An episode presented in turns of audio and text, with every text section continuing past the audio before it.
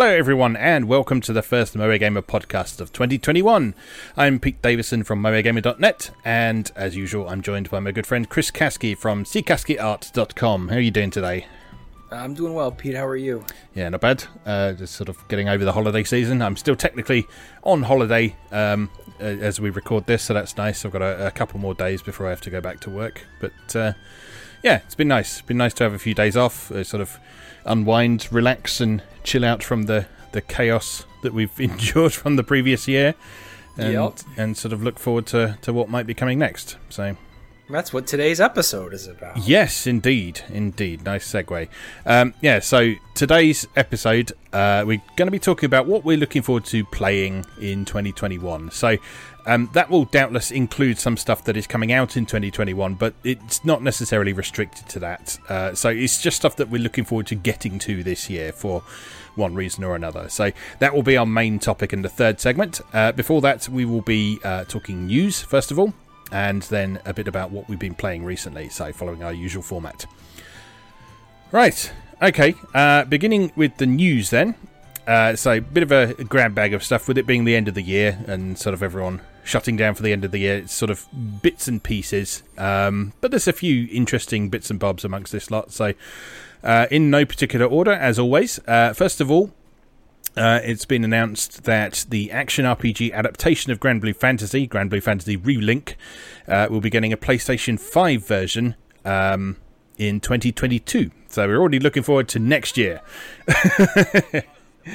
um, but yeah, this uh, this was already looking pretty nice, and um, there's some really nice sort of ambitious-looking sprawling scenery with stuff stretching off into the distance. So hopefully the additional power of the P S five will mean that it runs nicely and looks really nice. So this is this has a lot of potential to be really, really good, I think. Um, they've released a twenty-three minute gameplay demo now as well, uh, showing uh, some gameplay of the protagonists Gran and Jita, and um, equipments, party formation, boss battles, that sort of thing. So I'll put some footage up from that uh, while we're talking about this here, and uh, you can also go and seek out the full twenty minute uh, gameplay trailer online should you see fit as well. So yeah, I, I know you've been quite interested in, in this one.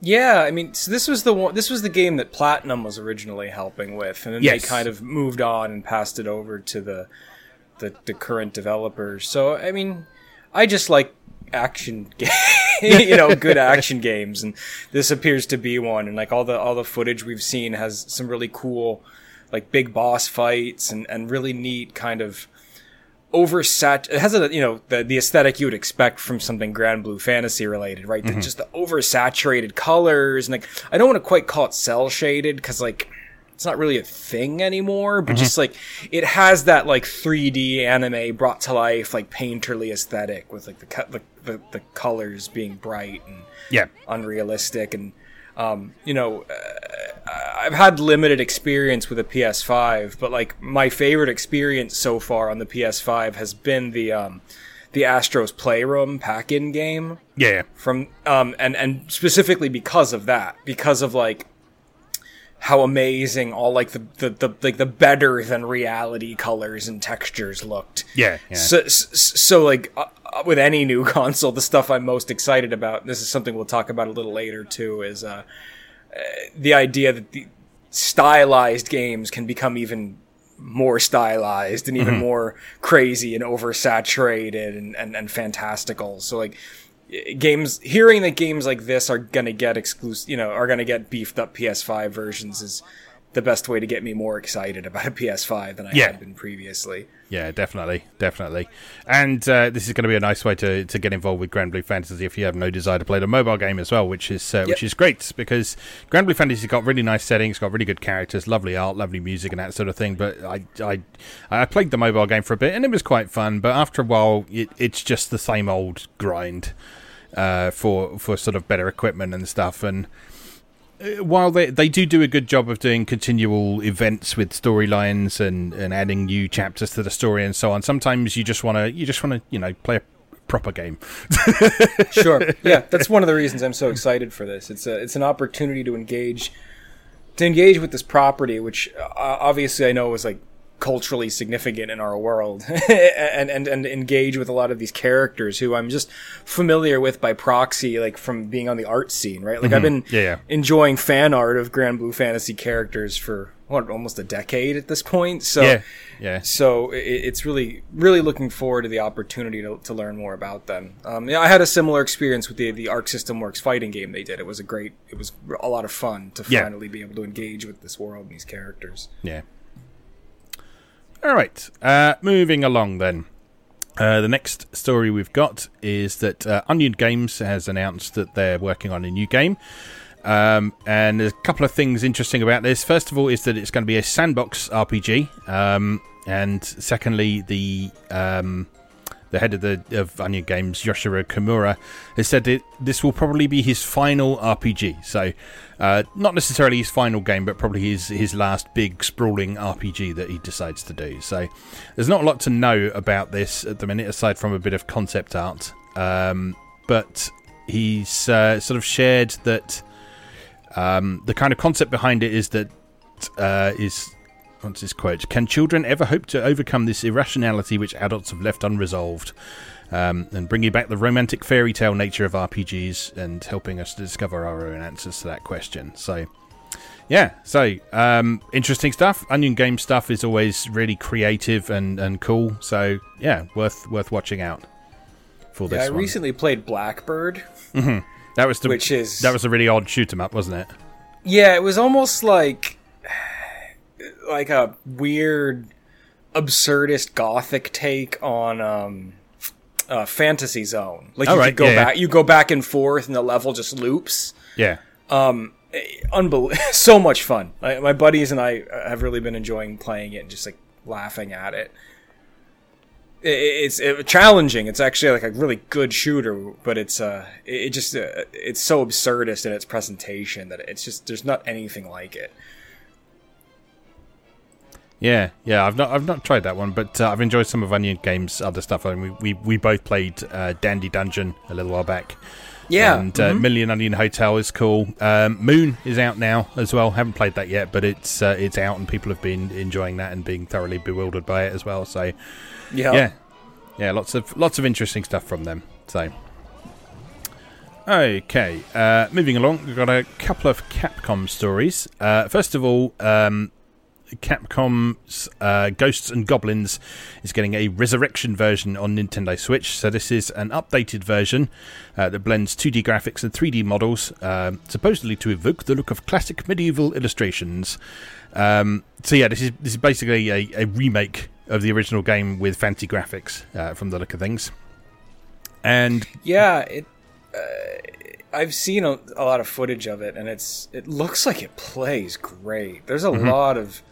My initial impressions on the announced trailer were, like, really negative. But then, yeah. like, the other day I watched, like, a, like an actual like, dedicated gameplay stream, and it, mm-hmm. it, it, it looks smooth. It looks like the levels are really thoughtfully designed. Like, I'm a lot more excited for it than I was initially. Yeah. Yeah, it it looks it looks very authentic to the original, but just a lot sort of smoother and slicker, and uh, to the the a lot more frames of animation and stuff, and using sort of modern techniques and modern ways of presentation. So, yeah, definitely one to, one worth watching. Um, alongside this, uh, Capcom also announced uh, Capcom Arcade Stadium, which is a collection of thirty-two of their past games from their history, coming to Nintendo Switch in February of twenty twenty-one. Um, the model for this they're doing is they're distributing it as a free download, uh, which comes with a copy of nineteen forty-three, The Battle of Midway, for free. Uh, and then the games will be sold as... Um, presumably either individually or as packs, I think. You can, you can also buy the whole lot in one big pack as well. Um, so just pay for it once and get the whole thing. So... Um, This is something that um, we, we we talked about this offline. This would be really nice to see a, a packaged copy of. Um, whether they will do sure. that, whether they will do that or not, with the sort of uh, model that it's being released under, remains to be seen, I guess. But either way, there are thirty-two great Capcom games in here, including some stuff that we don't tend to see uh, re-released quite so often. So you got stuff that you expect yeah. in there, like Final Fight and uh, Bionic Commando and all the nineteen forty X games. Um, but then you've also got um, lesser-known stuff like Dynasty Wars. I don't think I've seen that uh, re-released or released at all for ages. Um, that is Dynasty Wars, not Dynasty Warriors, although it is based on Three Kingdoms. It's a Three Kingdoms beat 'em up. Um, stuff like oh, Mega. That, the, that, that was on the Capcom beat 'em up bundle, wasn't it? Or is this no. a different game? No, I don't think so. Um, I don't think so. Anyway, hmm. I remember playing. I remember playing it on the Capcom beat 'em up bundle. Hmm. I don't remember seeing it there. Well, anyway, it's there. Um, but then there's uh, also stuff like uh, Forgotten Worlds, Mega Twins. These, these are all games that I haven't seen since um, sort of the Atari S T conversions of them. Uh, there's Pro Gear on there. Is that that's one you like, isn't it? I think. Is that right? Uh, I'm not super. I mean, I'm sure I've played it, but it's not ringing any bells. Um, mm. But there is some great, um, like. Some of their great shooters are on here. Like, for, yeah. like Forgotten Worlds is great. Um, Gigawing. Mm-hmm. Gigawing yeah. is awesome. Um, yeah, I, I can't. I can't think of Pro Gear. Varth. Varth is really cool. Mm-hmm. Um, yeah, just a lot of neat stuff on here. Uh, obviously, Cyberbots. Um, I don't think there's ever been a port of Cyberbots. Yeah. Um, which is awesome. Just a, it's just a premium thirty-two bit era. Um, premium thirty-two bit era Capcom at its best, just like one-on-one fighter with uh, with mechs and like pieces that fly off and just great animation. So yeah, there's, yeah, there's a lot of great opportunities on here to play stuff that I'm sure a lot of people haven't played. Yeah, definitely. And of course, there's three versions of Street Fighter two in there. Oh, naturally. Oh, the game you were thinking of in the beat 'em up bundle was Warriors of Fate, uh, which was the follow-up to Dynasty Wars. Oh, okay. That makes sense. Yeah. Yeah. So so Dyn- Dynasty Wars, to my knowledge, has not been re-released possibly at all. Uh, I don't know if it was on like one of those older Capcom bundles for the P S two or something, but I certainly haven't seen it for a long time. And in fact, the first time I saw it was when I was rummaging through uh, my library of Atari S T disc images, and I happened to see it, and I thought, ooh, wonder what that is. And it's got a terrible S T port, um, so I'm in no hurry to come to that, but it, I thought its its existence was interesting. Um, yeah. Yeah. So keen to see the original arcade version of that. So yeah, that's February twenty twenty-one, so not too long to wait for that one at the time of recording, so that's nice. Uh, next up, um, this uh, this is the news that uh, Microprose has been sort of resurrected over the course of the last year or so, and rather than being resurrected as sort of a, a mobile development company, as so many of these old names tend to be, this appears to be sort of authentic old-school Microprose. So they're going to be focusing on things like simulations and strategy games and that sort of thing, all the sort of grown-up games that they used to do back in the sixteen-bit era. And one of the ones that they've announced is Carrier Command two, um, which is very exciting. So this is not yeah. this is not a sequel to Carrier Command Gaia Mission, which Bohemia Interactive put out a while back. This is this is a sequel to the original Carrier Command, which came out on um, eight and sixteen-bit platforms all those years ago. So um, it's it's the same basic principle. So you have uh, you have an aircraft carrier that uh, houses uh, flying manta vessels and amphibious walrus vessels. Um, And you have a large uh, group of islands that you need to capture in order to produce resources and um, and uh, create weapons and armor and all that sort of thing. And your long-term goal is to capture as many of these islands as possible, defeat the enemy carrier, and basically dominate the whole thing. Um, they've gone for quite an interesting aesthetic with this one. They've gone for a, a deliberately low poly look with an almost kind of cell shaded look on some of the effects. So oh, if you look cool. at like the um, the the the sea, for example, the sea is uh, sort of very flat shaded, but it's got sort of very high contrast waves on top of it. So if you if you think of how like Wind Waker looks, the ocean looks quite similar to that in Carrier Command. It's got very sort of bold, vibrant colour. So nighttime missions, sort of things like the explosions glow really, uh, really strongly in the darkness.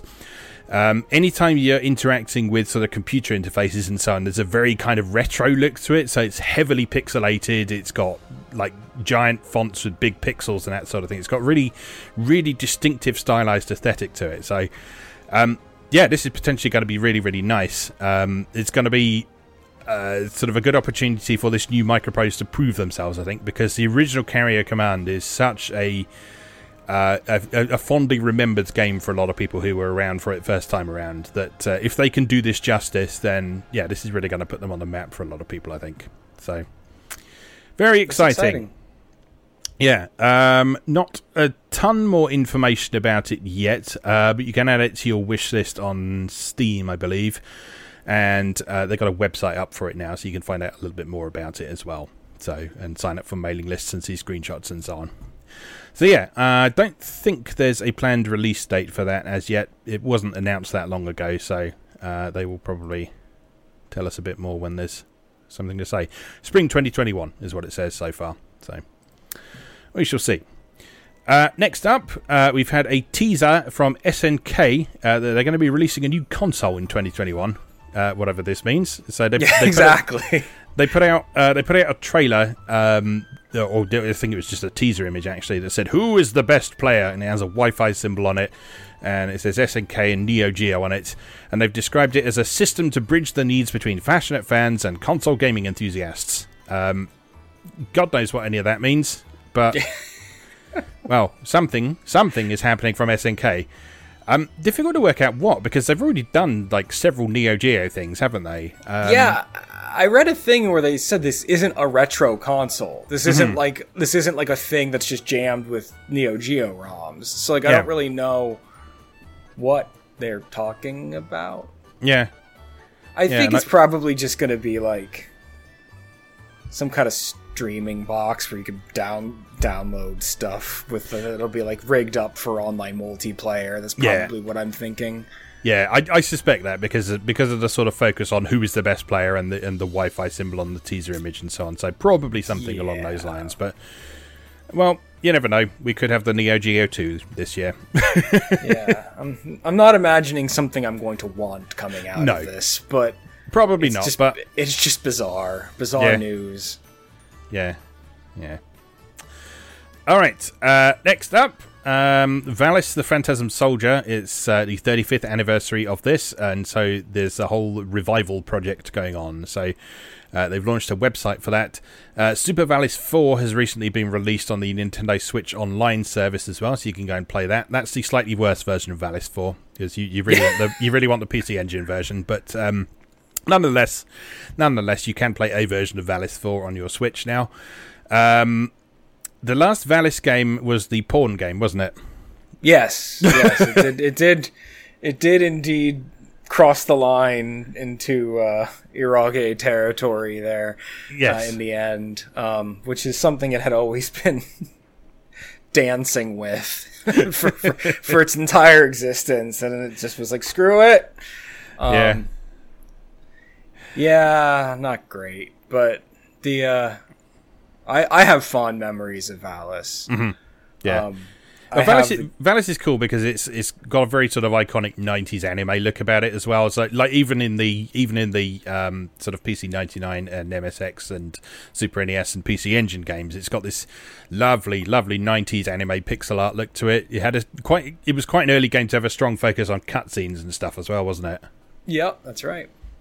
Mm. Yeah, it's a it's a great series. I have lots of fond memories of it. I have three of the, the Genesis releases, mm-hmm. uh, and uh, I used to have one or two of the P C Engine ones, but I divested myself of those for some reason in the course yeah. of history. But yeah, I've I've always had a very soft spot for these games. They're just they're not great. They're just decent side scrollers, but it's mm-hmm. all about the aesthetic. It's all about yeah. that feeling that you're basically playing just like a interactive nineties magical girl adventure anime kind of thing. It's, yeah. it's just it's just fun. They're, they're mm-hmm. cool games.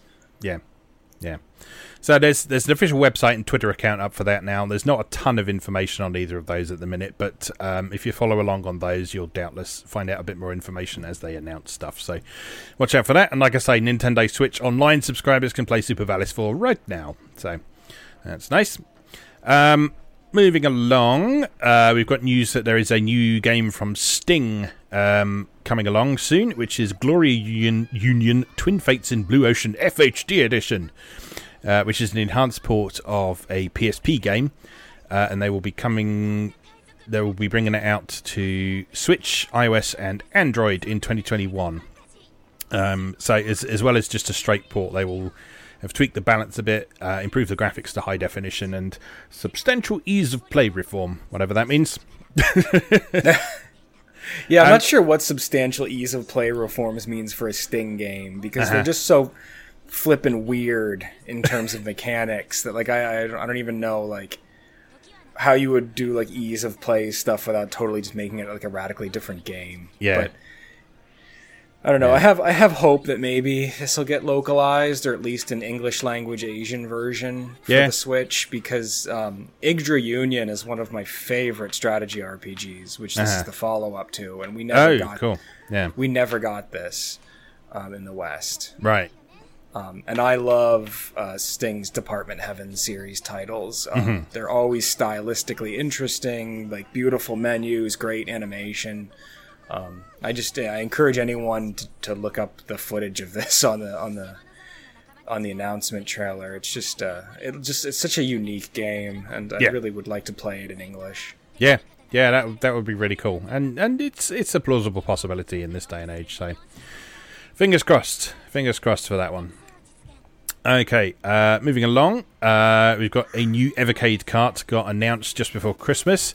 Uh, so to go along with the Oliver Twins collection, they're doing a full-on Codemasters collection as well, uh, which includes seventeen games, um, including B fifty-two, a Big Nose the Caveman, Big Nose Freaks Out, Boomerang Kid, Cannon Fodder, C J's Elephant Antics, Cosmic Spacehead, F sixteen Renegade, Linus Spacehead, Megalomania, MiG twenty-nine Soviet Fighter, Psycho Pinball, Sensible Soccer, Stunt Buggies, Super Skid Marks, Tennis All-Stars, and the Ultimate Stuntman. Um, so there's there's an interesting mix of stuff there. Some of that stuff is um, not great, but then this is almost all crap. Yeah, but this but then is a lot. But um, but, it's but so, sort of significantly, crap. significantly, there's um, there's all the Sensible Software classics on there. So you got Cannon Fodder, Megalomania, Sensible Soccer. Those are all great games and are still great today. So having Megalomania portable will be very dangerous, because um, that's that's a that's a really interesting, really fun uh, god game strategy game type thing um, with uh, sort of very iconic digitized speech from the era. Ooh, um, I love that. Yeah, the design's ready. It's uh, yeah. Uh, I have I have MiG twenty-nine Soviet Fighter for the Atari S T, and it's absolute garbage. So I'm looking forward to seeing the uh, the N E S version of that. But this this this is uh, we've talked about this numerous times before. This is the nice thing about the Evercade. The Evercade is not just about sort of curating the, the the amazing stuff that people have played hundreds of times already, and that you've probably got at least five Sega collections of on your shelf on various platforms. It's also about um, preserving some of these experiences that, while, while they might not have been the best, uh, they were still an important part of gaming culture at the time. Uh, Codemaster stuff was was a big part of uh, British gaming culture in particular, not so much over in the States, but uh, in, in the U K in particular, Codemasters was like a huge presence in home computer gaming. So a lot of people over here in the U K will have fond memories of a lot of these games, regardless of how actually good they are. So um, it's it's an important release, even if you don't end up playing a lot of these uh, a, a great deal. But honestly, honestly, it's worth it for just like the three Sensible Software games that are on there. Um, sure. a, a Psycho Pinball was quite good as well, if I remember rightly. Yeah, you know, we've talked about our love of pinball a lot on this show, so I'm really mm-hmm. looking forward to having a um, like a, a good pinball game on the Evercade, which we yeah. don't really have. Yeah, um, there's the pinball game on the Atari collection, but obviously that's more yeah. more of a historical curiosity. The other, that's the historical curiosity is the key to this too. Like yeah. the other thing that's interesting about this is like uh, like Big Nose Freaks Out, right? Like that was a game for the Aladdin deck enhancer. Yeah, for the yeah. for the uh, for the Nintendo, so like it's cool that that's on here. It's cool that that's gonna be playable. Um, mm-hmm. I mean, it's been available on emulators and stuff, but it's it's just neat to get to play some of those games that were on weird proprietary Codemasters hardware. Yeah, yeah. All right. Uh, continuing on, uh, there's another update for Bloodstained Ritual of the Night coming along. Um, so the uh, they are getting ready to introduce the classic mode, uh, which turns the game from an open structure two D platformer into a more traditionally structured level-based Castlevania-style adventure. Um, and they've gone so far as to uh, revamp the interface to look suitably uh, lo-fi up at the top of the screen. So it's got these lovely sort of pixel fonts, and it's got the Uh, player and enemy health bars at the top, and a score and a time limit and all that sort of thing. So um, yeah, if you've been if, if you've been looking for a different way to play Bloodstained, then this is coming in January twenty twenty-one as a free update from the sound of things. So um, yeah, that is one of many updates that they've added to the game since its launch. So they've already added the um, the randomizer mode, uh, which sort of jumbles around all the items in various places. So the basic map is the same, but all of the items and stuff are in completely different places. And uh, they've added bonus characters, Zangetsu and uh, whatever the other one was called, Blood something or other. Yeah, yeah, I forget. With the umbrella. Yeah, um, and it's like, there's like a, a mode where you can play the bosses as well, or something like that, I think. I think there's, I think they added like a boss rush mode or something. Yeah, something like that. So, um, yeah, so this is this is coming in twenty twenty-one, uh, in January twenty twenty-one rather. It is twenty twenty-one now. Um, there's a trailer online for that now, so have a look at that if you would like to know more. And if you have Bloodstained, uh, wait for that free update, and then you'll be able to play it. Right, uh, which is the con- story of Bloodstained. Yes, indeed. Wait, wait for waiting. The free update, then you'll be able to play it. yeah, yeah. Especially I, I, if you bought the Switch version. Yes, exactly, exactly. That is at least playable now, but. Um, Yeah, I, I've I've held off exploring that in detail until they sort of put everything in there so I can explore it in one go. Same. All right, uh, continuing on, uh, Tales of Arise, which is the new Tales game that we've not heard a lot about recently. Um, apparently this is entering the final stages of development now. Uh, Bandai Namco is currently preparing to release new information in the near future.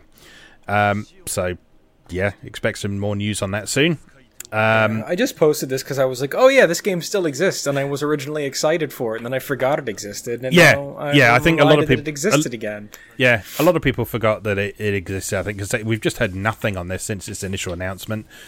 Um, it sounds like they've been quite hit quite hard by COVID nineteen, which is probably why they haven't said very much. Um, sure. But uh, yeah, not not much more information that they can share just let just yet. Um And they couldn't share any information in the Tales twenty-fifth anniversary live stream that happened recently. Um, but there will be new information coming soon, apparently. So, uh, fingers crossed, we'll hear a bit more about that very soon.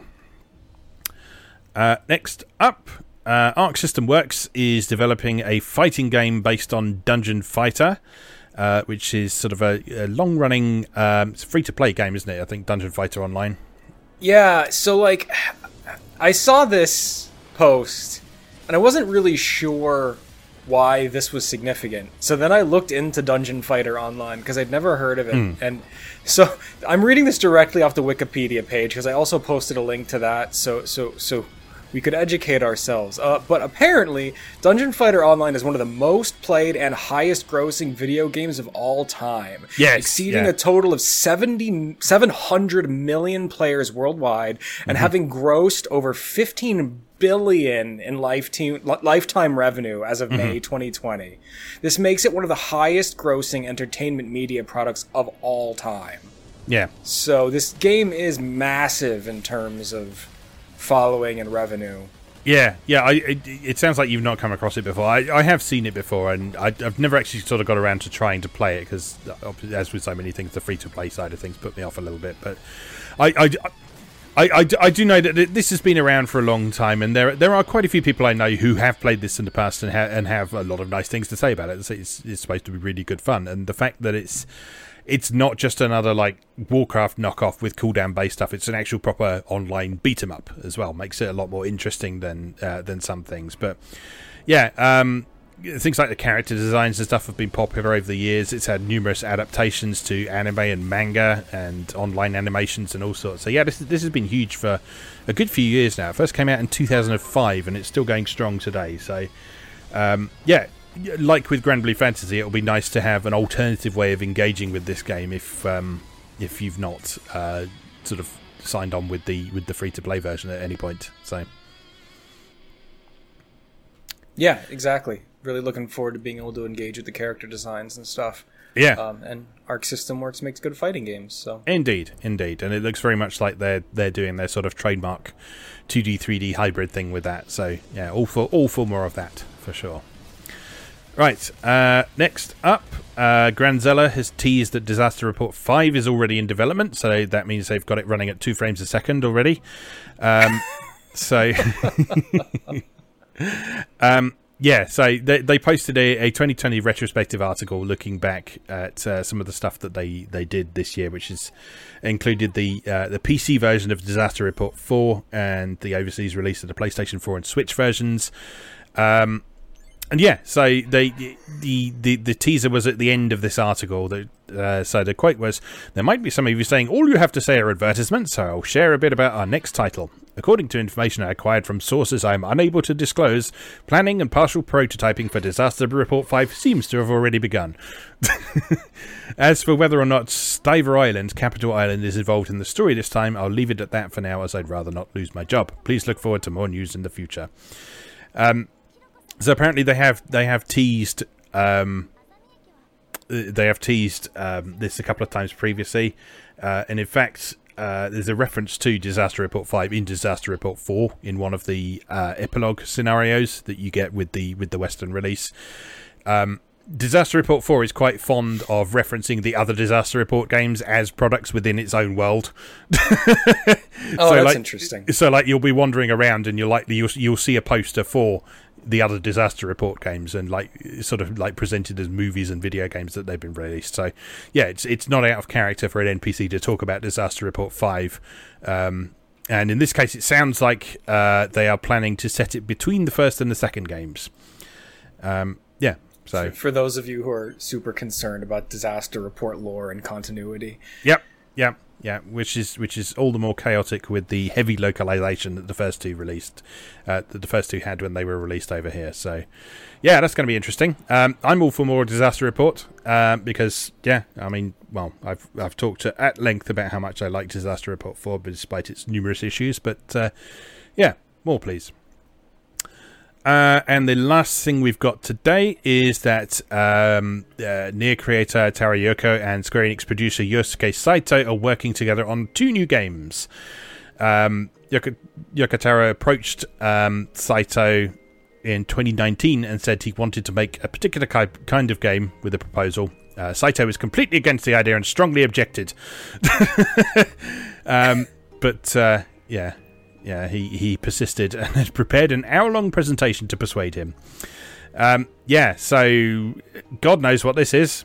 Um, could be absolutely anything, given the background of the people involved. Um, but uh, I think we can we can assume that it will be interesting. Uh, and they're also working on something completely different altogether that they have agreed on in the past. So uh, more, more work has already gone into that one, and it's expected to release before this uh, this whatever this next chaotic mess is going to be. Um, so yeah, and they're sort of suggesting we might hear something about these new games uh, before Nier Replicant releases in April of twenty twenty-one. So hopefully more to come on that very soon. But yeah, two two new titles coming uh, coming from Square Enix there. I like living in this world where Taro Yoko gets to make games and people know who he is. Yes, yes, yes, it's great. It's great. And uh, sort of where him having a disagreement with a high up at Square Enix is uh, is sort of newsworthy. And yeah, you can you can picture that scene. Because I picture him wearing the Emile helmet the whole time. Yeah. And I yeah. and like also when they're like he gave an hour long presentation, like I picture him wearing the Emile mask for yes. the hour long presentation. Like, I just... Yes. Yes, I can also picture everyone in the room steadily getting very drunk as well over the course of it. yeah. I just like I, I think about Taro Yoko and his work more than is healthy, probably. And like I also spend a lot of time ruminating over the fact that he's married to the woman who does all the artwork for the Taiko no Tatsujin games. I know, I love that. I love that. That is my favorite piece of, of lore about him. It's it's wonderful. And like what is their life like together? Because she draws the happiest, sweetest, sunniest stuff I've ever seen in my life. And he makes the games that I My my collo- in my household colloquially, the first Nier was often referred to as sad game. yes, yes. Well, it's not wrong. It's not wrong. Oh dear. But yes, yes. Exciting times ahead uh, for a lot of reasons. All right. Anything else you want to mention before we uh, wrap up that and move on to our next segment? No, I had to work hard enough to scrounge that shit together. So. Yep. Yep. Fair enough. fair enough, fair enough. Things will be picking up again from here, I'm sure, now that everyone is uh, sort of back to work or working from home anyway. So, all right, we'll take a short break there then, and then we'll come back and we'll talk about what we've been playing recently. So we'll see you in just a moment.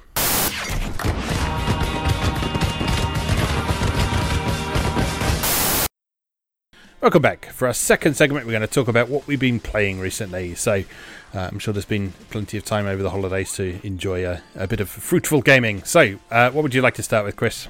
Yeah, I have been playing Monkey Barrels. Okay. Which is a... Uh, a what? What? It is uh, a game by Goodfeel, the, the okay. people yeah. behind Kirby's Epic Yarn, Yoshi's Woolly World, Yoshi's Crafted World. Um, uh, but it's like a not Nintendo published game they did mm-hmm. that's available in like the eShop and stuff. Right. Um, so it's really cool. It's a, it's just a fairly typical twin stick shooter, um, with, you know, uh, uh but, uh, you know, like a dodge roll and, uh, just yeah. like fairly, fairly typical twin stick shooter. But what's nice about it is it's not, um, it's not what I would call like an arena twin stick shooter. Like, right. it, so it's not just like a big open place that you've got to like survive in this big open world, like Rick Robotron or like Smash T V style. Yeah. yeah. Um, and it's not a roguelike. It doesn't have any random generated elements. It, it's actually a designed game with like deliberately put together stages, like little mazes and stuff with like challenges and, and obstacles and, Uh, gaps you have to jump over. It, it's just, it's. I play a lot of twin stick shooters because they're they're fun and kind of easy to pick up and play when you've got a short amount of time. But um, it's rare this day and age to come across one that's just really deliberately designed, where like where each stage is a very specific. Like this is level two. Uh-huh. This is how level two is built. Like. You know, you, you go through the city, then you go down the manhole, then you're in the sewer, then you, you're working next to the flowing water in the sewer, and you climb back up the manhole, and then you're in an alleyway, and like, it, it's all uh, just kind of a very lovingly made, and um, it's weird to be like, it's cool to play a game where the levels are designed, but yeah. it's not always a given these days. No, no, um, not at all, especially in this kind of game. Yeah, so it's it's been really refreshing. Mm. Um, there's a ton of weapons to collect. Um, and the whole idea is that you're these cute little monkeys in, in like a post-apocalyptic world where mankind has been totally wiped out. Mm-hmm. Um, so, uh, and all of the guns are made out of like garbage. Yeah. Like, like soda pop cans and, and, and, and olive oil bottles and like, just like whatever. Um, so they all have like clever pun names. Um, yeah. And they all have different fire rates and, and, and fire styles and, it's all typical stuff, like spread guns and flamethrowers and rocket launchers, but it's cute to see how they've, like, made the little models for the guns out of, like, garbage and rubber bands, and um, mm-hmm. there's a ton of them, and you can equip up to two at once, and then you also get to equip two alt weapons, um, which is stuff like grenades, but then also, like, different stuff, so, like, like uh, you can throw like um, restaurant placards down on the ground to act as bullet shields yeah. and stuff and stuff like that.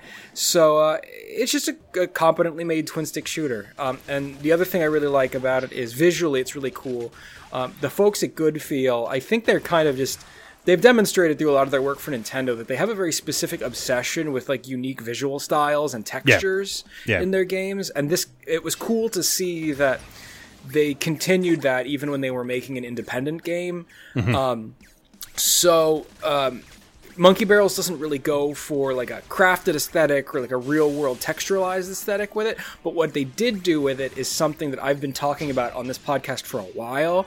It is a, basically a faux retro thirty-two bit P S one era style visuals. Mm. So so it's it's really low poly models with pixelated, deliberately stylized pixel art textures that are low res. Yeah.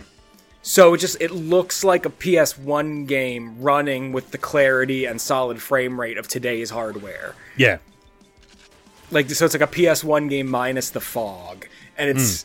it's really cool looking. And it's like, you could tell the effort that was made into nailing that very specific era of visuals. Yeah. Yeah, definitely. I'm just looking at some footage now. This looks really fun. Uh, yeah, also, it's a ton of fun. Also, it, it claims to be the Monkey Crab Wars to end all wars. So you're saying it's crab battle? It is. It is indeed a crab battle. Snake would be proud. Fantastic. Not to be confused with that crab fighting game that terrifies us. Fight Crab. Fight, yes, Fight Crab. Oh dear, yeah. I, w- I watched someone someone playing that on YouTube. Pro Jared played it a while back. It, it looks hilarious, but it also looks like complete nonsense. But I kind of want to play it still. Yeah, me too. Me too. I missed a, I missed the opportunity to grab a copy of Ace of Seafood. Yeah. At the at the limited run games blowout sale yesterday, but I just knew that I wasn't going to really find anyone to play it with. But those games are endlessly fascinating to me. Yeah. Yeah, yeah. The fact that they've sort of been successful enough for there to be several of them by this point. Yeah, yeah, for sure. All right, what else you been up to then? Uh, I have also uh, been playing almost religiously the new Paper Mario. Oh, yep, yep. Uh, Origami King. Um, started, fired that up the weekend after Christmas, and I pretty much haven't played anything else cool. for the past week. Yeah. Um, yeah. It's so good.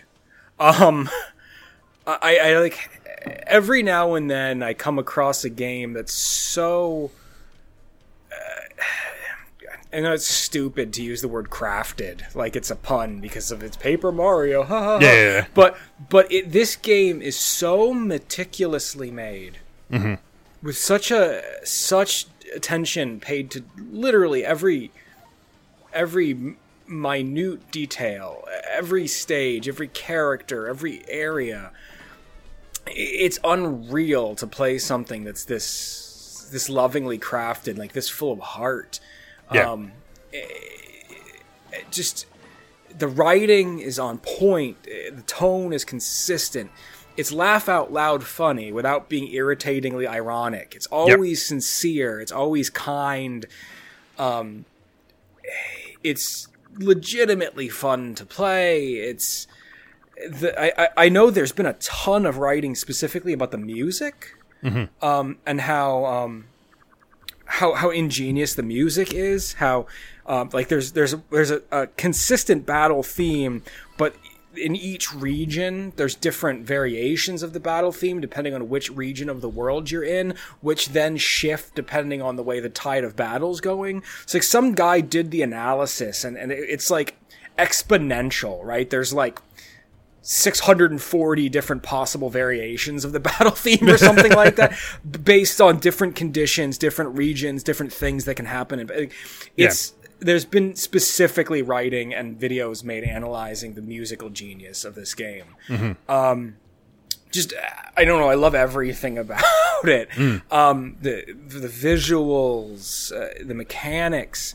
um, you know, uh, the Paper Mario games uh, in recent history, ever since Thousand Year Door on the GameCube, have gotten a ton of, uh, ton of negative, um, attention because, basically, Intelligent Systems just refuses to make the game people want. They yes. refuse. They refuse to make what Paper Mario one and Paper Mario Thousand Year Door were, which were fairly typical R P Gs set in the Paper Mario universe. From Super Paper Mario on forward, um, Sticker Star, uh, uh, Color Splash. Mm-hmm. Um, what they've tried to do is basically make R P Gs that are barely R P Gs. They have games that have some R P G elements, but they're almost indefinable in terms of genre. Yeah. So they often have R P G style turn-based combat, but they eschew pretty typical R P G elements like experience points and like level up progression in your characters. Yeah. Um, so you really just do the battles to do them. They're obstacles and they're fun. Um, it's not, it's, there's, there's no grind, which is really interesting. Um, but it doesn't mean they're not fun. Like the, the battle, the battle system in particular in Origami King is really interesting because it really turns every battle into a puzzle to be solved yeah. instead of yeah. a traditional turn-based role-playing game battle. Um, so what it does is it throws you into the stadium and there's four concentric rings and the enemies Um, scatter on these concentric rings, and you're provided with a limited number of moves you can make based on um, the organization of the enemies. And what you need to do is you either need to rotate the rings, um, like clockwise or counterclockwise, or the rings are also segmented into blocks, and you can slide them crossways across the circle, like yeah. um, And so between rotating the rings and sliding the blocks, um, your goal is to either line the enemies up in a four in a row straight line or in a two by two square. Yeah. Um, to either, uh, if they're lined up in a straight line, that's when you can jump on them with your Mario shoes. And if they're in a square, that's when you slam them with the hammer. Uh, and then it has the classic Mario R P G Um, tropes of having the active elements. Like if you press A, right, when you jump on the enemy's heads, you do bonus damage. Um, so really every battle is more like a puzzle game than it is an R P G battle. And like some of them are tough, some of them are easier. You never quite know what kind of organizations of enemy pattern they're going to throw at you to, to, to fiddle with this. Uh, and then, and then the boss battles, they flip all of that completely on its head. So so in the boss battles, the boss is in the center and you're outside on the concentric rings. And then the rings, the, the rings and the panels have uh, arrows and action panels. So when it's your turn to act, you have to rotate the rings and slide the blocks in such a way that you hit these arrows. And when you hit an arrow, you run in that direction. Yeah. So you have to organize the arrows and the power-up panels so that you run where you want to run to go to like wherever the enemy is indicating that there's a safe zone or wherever its um, vulnerable spot is. Um, so like just multiple interesting ways of playing with the same mechanical base to like continuously make the battles feel kind of different and, and kind of unique using one hundred percent mechanics, not just raw difficulty and the need to grind and like yeah. big numbers. Um, and, and, and there's no gear, really. It's just solid mechanics that are fun to engage with over and over again. Mm-hmm.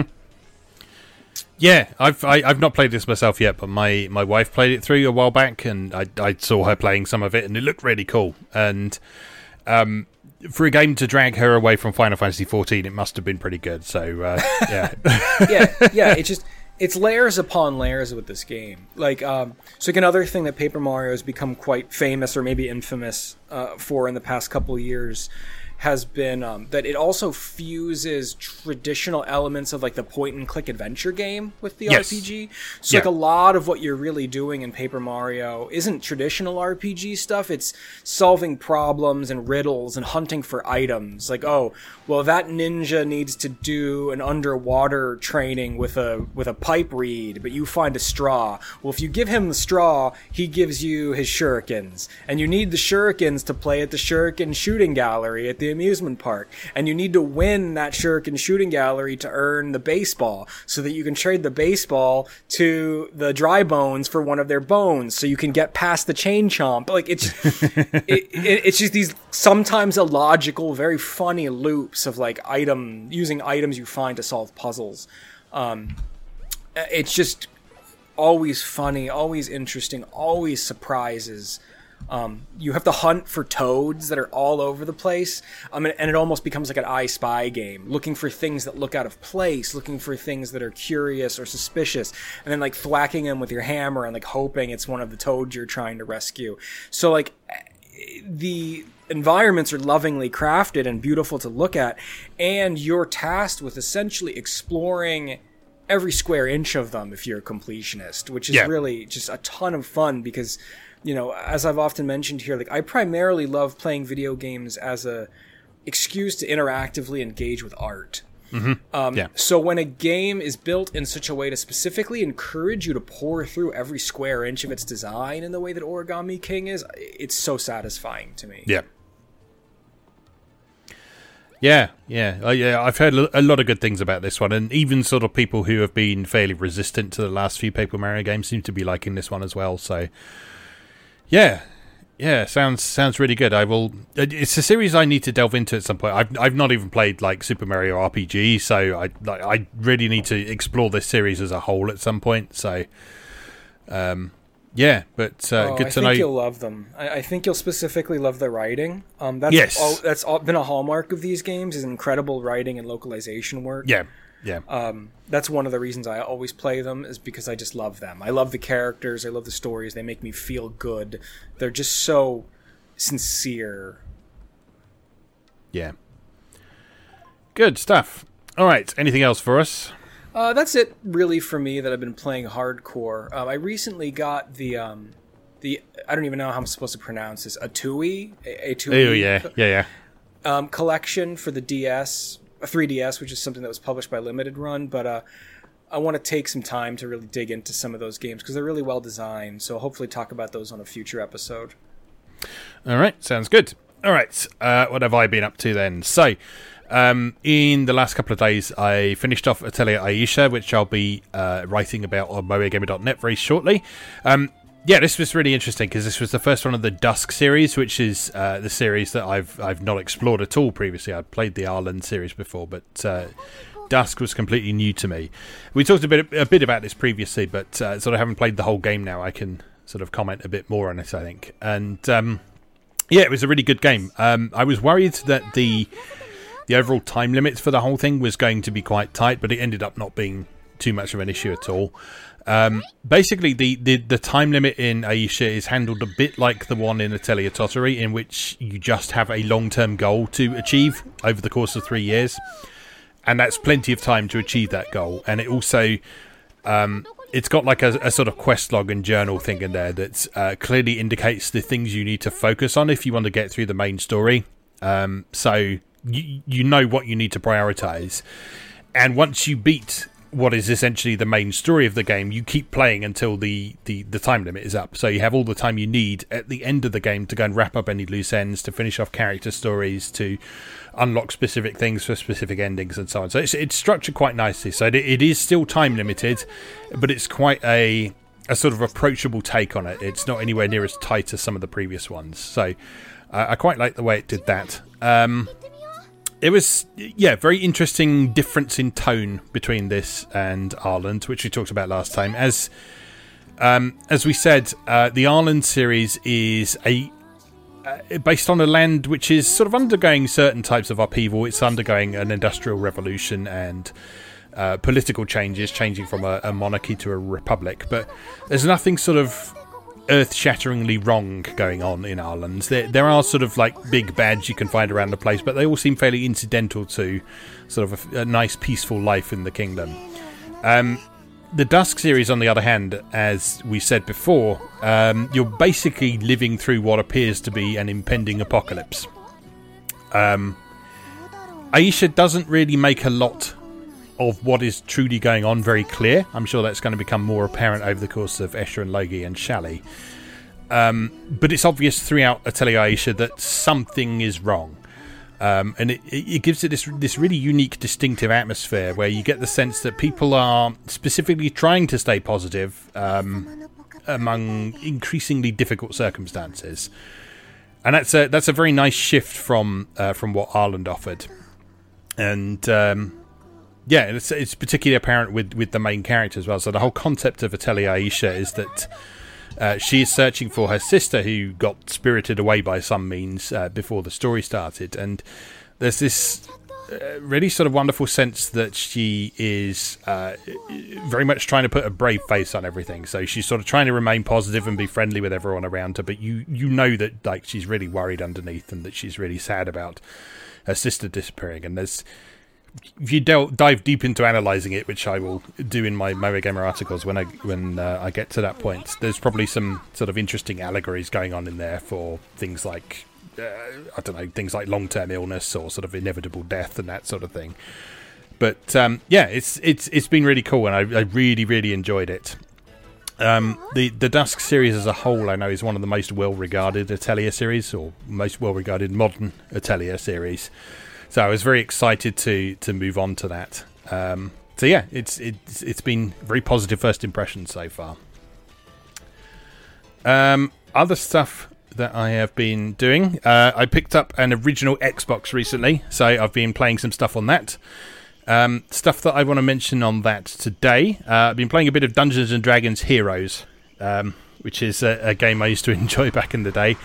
Uh, Dungeons and Dragons Heroes is one of numerous Um, action R P Gs that came out throughout the sixth generation. We talked a bit about this offline the other day, but sure, yeah, one of numerous sort of hack and slash action R P Gs that came out throughout the sixth generation. So that also included things like uh, the two Baldur's Gate Dark Alliance games, the Fallout Brotherhood of Steel game, the uh, Champions of Norath games on P S two.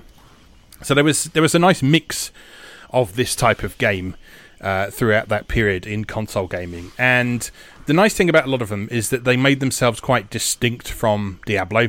So Dungeons and Dragons Heroes, for example, is less about um, it, it's less about getting lots and lots of loot like you do in Diablo, and it's a bit more about sort of carefully developing your character and uh, engaging with the combat effectively. It's it's got almost almost a kind of beat 'em up feel to the combat in places, which is understandable for the genre, but there's a strong focus on paying attention to distance and the range okay. of your weapons and that sort of thing. So I, I'm playing the wizard character.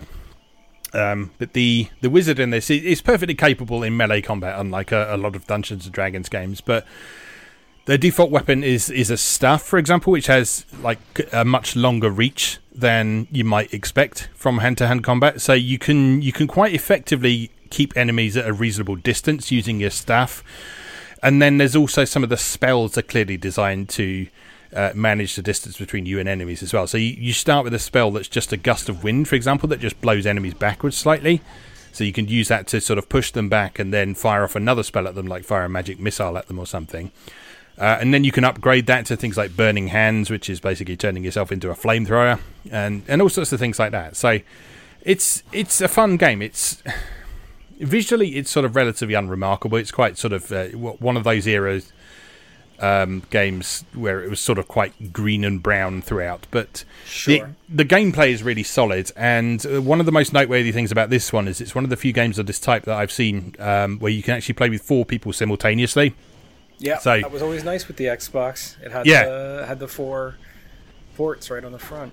Yeah, exactly. So if if you can gather several people to Uh, to play with this, it's got it's got drop in drop out multiplayer as well, so you can you save your characters separately from your progress through the game as well. So um, if you've got several several people playing on the same Xbox, or if you've got several characters on the go, you can load up a save file and then pick which one of the characters you've saved you can import into there, or you can like you can lend your characters to someone else or something like oh, that. That's so neat. I like that. So yeah, it's it's, it's very friendly to. Um, sort of playing in different ways. It's fun in single player. It'd be nice to play it in local multiplayer again, but uh, with the way things are at the minute, that's uh, a far off dream right now. yeah. uh, the other stuff uh, I've been playing on original Xbox, I've been playing a lot of Project Gotham Racing as well, um, which was uh, a launch title for the original Xbox and still holds up really really well, um, so I'm enjo- enjoying that a lot. I'll be writing more about that in the new year. I've decided I'm going to do a, a feature on Bizarre Creations, because now I've got pretty much all of their games that are readily accessible. So I've got everything from their, their Formula One games on P S one up until uh, Blur and James Bond Bloodstone. And then uh, the stuff that they did before the P S one games. So they did a, a couple of Mega Drive games and a C sixty-four game. Those are easily emulatable. So it'll be interesting to sort of track what they've done over the years, see how it's developed, uh, and how they kind of got into the mould that they were in uh, when they sort of finished things off. But also the, the interesting ways that they branched off from that mould as well. So with things like Geometry Wars and mm. Boom Boom Rocket and uh, and James Bond as well. So yeah, looking forward to exploring those. So I'll talk more about those on Moe Gamer in the near future. And the last thing I want to talk about for now, Uh, I just spent a couple of hours the other night playing a bit of Penny Punching Princess, which oh, yeah. uh, I know, I I know you've game. mentioned recently. Yeah, uh, you mentioned uh, a while back when you first got hold of it. I, I managed to finally pick up a copy of it. It was it was quite hard to find for a while, but um, I managed to get a, a cheap copy over the Christmas period. So I spent a couple of hours playing that uh, the other night. So Penny Punching Princess, if you've not come across it before, or if you've not heard us talk about it before, it's... Um, It kind of markets itself as, uh, as almost a beat-em-up, but it's a, it's a top-down action game where you control the angriest princess in the world uh, as she uh, tries to sort of reclaim her ancestral home from these uh, literal loan shark dragons who have been, uh, who basically uh, caused their father to die from debt and that sort of thing. So uh, you run around and you punch things and you kill them, but the, the big sort of interesting mechanical wrinkle in this is the ability to bribe almost anything in the game, including enemies and traps. Um, and so you collect money as you wander around these various levels, Uh, when you stun enemies in combat, you can wiggle the right stick around to sort of shake them down and get more money out of them. And then you can use that money during the levels uh, to, to bribe things. Uh, when you bribe something, uh, you either sort of take control of it if it's a, a trap, and you can trigger it at will and it will damage enemies. Uh, or if, in the case of an enemy, you get the ability to summon it a couple of times and use it as a special attack, basically. And then there's a few other places uh, around, so you can like you can bribe um, sort of these magical pads to heal yourself. You can bribe doors to open them, and uh, everything you bribe effectively gets added to a collection back in your castle. And uh, the more stuff that you collect in there, the more different pieces of armor you can equip, the more special abilities you can unlock. Um, there's lots of skills to upgrade and that sort of thing. So. It's not really an R P G as such, but it's got it's certainly got R P G elements in there. But it's got this very sort of nice handheld friendly level based structure to it as well. So you can just sort of sit down and have a few minutes of fun with it, or you can dive into it a bit more deeply and engage with the progression system and try and make some progress with it. But yeah, it's really fun. It's really fun. And um, yeah, I know you you enjoyed this a fair bit a while back, didn't you?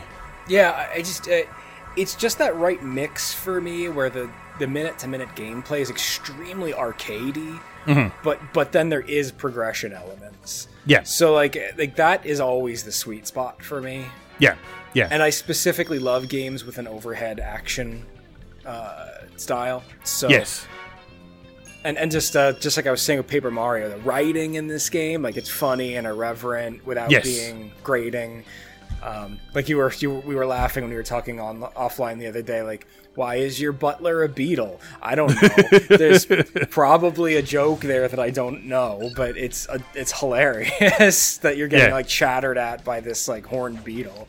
Yeah, yeah. But the yeah, I mean the the, the whole thing is is sort of uh, a, a kind of wry sidelong glance at, at capitalism and how. How uh, sort of having lots of money can be a bad thing, but sometimes in order to get stuff done, you need money, and does that make you any better than the people who caused the problems in the first place? So, yeah, there's, there's lots of interesting stuff going on there. It's it's it's trademark B-tier Nipponichi, isn't it? And it's, it's got lots of clever and interesting things, and no one played it. Which, uh, yeah, as I say, which as we've mentioned many times around here, B tier Nipponichi is the secret A tier Nipponichi. Yeah, absolutely. There's also other playable characters, I think. Did you get far enough to unlock, like, the zombie no. girl? No, I've only finished the first chapter so far, but okay. um, there's, there's there's sort of the, the loading screens and stuff have this sort of, uh, it looks like a sort of succubus girl type thing floating yeah. around as well, so yeah, I assume she becomes important at some point. So yeah, like I say, I've only played the first chapter so far, but that's already given me a nice taste of the different things I can expect from there, like crafting the different types of armor to put different emphases on your stats, so attack and defense and the different special abilities and so on. So yeah, there's there's a lot of interesting mechanical depth there as well, so it's by no means just a, just a simple button masher. Um, there's a, there's a lot of interesting interesting stuff going on, and even sort of arguably some kind of real-time strategy elements with using the traps and oh, that yeah. sort of thing. Very yeah, very much so. Very mu- uh, tower defense almost. Yeah, kind of. yeah, yeah. Have you uh, have you looked into the Princess Guide? That's the follow-up from the same from the same group. I, I have it, the but same- I haven't played it yet because I, I wanted to play this first. Uh, but yeah, I have a copy of the Princess Guide, so I will be exploring that at some point. But uh, yeah, yeah, if it, if it's sort of a, a similar kind of idea to this, which, from what I understand, it's it's kind of a, a different twist on what this is doing, then yeah, I'm looking forward to, to trying that as well. Yeah, it doesn't have the like bribery and capitalism thing, but like if mm-hmm. you look at the footage, it's the same game. like like the, like the overhead and like the traps and like the gates and the the way the enemies and the combos happen. Um, but then it just it puts like a like a princess development like sim on top of yeah. that. Yeah. But it's all yeah. the same fonts and stuff. It's clearly the same people. Mm-hmm. Yeah, cool. Well, yeah, looking forward to exploring that uh, a bit more over the, the coming weeks and months. So, um, yeah, there'll be, there'll be some, some writing about that and probably a, a video too as well at some point. So watch out for those. All right, uh, that's about everything I want to talk about for now that I'm not going to mention in the third segment. So um, anything else you want to bring up before we move on? Nope, that's it. Cool. All right, let's take a short break then, and then we'll come back and talk about what we're looking forward to in twenty twenty-one. So we'll see you in just a moment.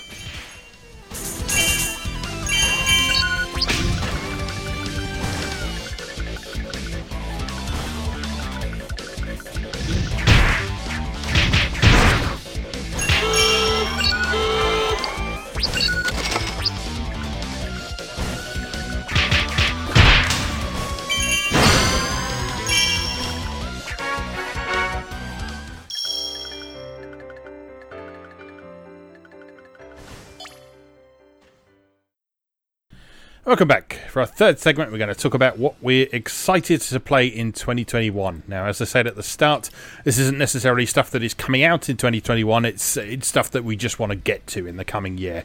There will be some stuff that is coming out this year, but doubtless there's also some stuff that's been on our backlog for uh, a month or two, or a year or two, or a decade. um, Several decades. Yep. Yeah. This is the year I beat Breath of Fire three. Yeah. Oh, God. Yeah, I I, sh- I should play that again at some point. I got to the last boss and couldn't beat it. Oh, she's a monster. Uh, yeah. That's like Back. notoriously one of like the hardest. Yeah. So so I have never beaten Breath of Fire three. I don't I don't know if I still have my old save file. I think I, I, I still have most of my old P S one memory cards, so I probably do still have, have my old save file somewhere. But no. Miria in Breath of Fire three is an absolute monster. Also, just a perfect sprite.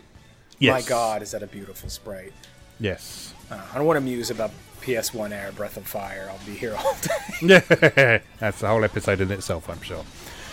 Right, so what are you looking forward to in the coming year then? So I tried, I tried to focus mostly on stuff that's coming out. Because mm-hmm. uh, if I focused on backlog, it would be a seven and a half hour episode. Yep. But I think my number one game I'm most looking forward to next year, which will surprise no one, is East nine. Mm-hmm. Yep. Because um, we love East around here. Um, modern East, Party East, as it's sometimes referred to, is just a ton of fun, right? Different yep. characters all play slightly differently with different elemental affinities, and you've got your speed characters and your power characters, and they all have different roles to play in the combat.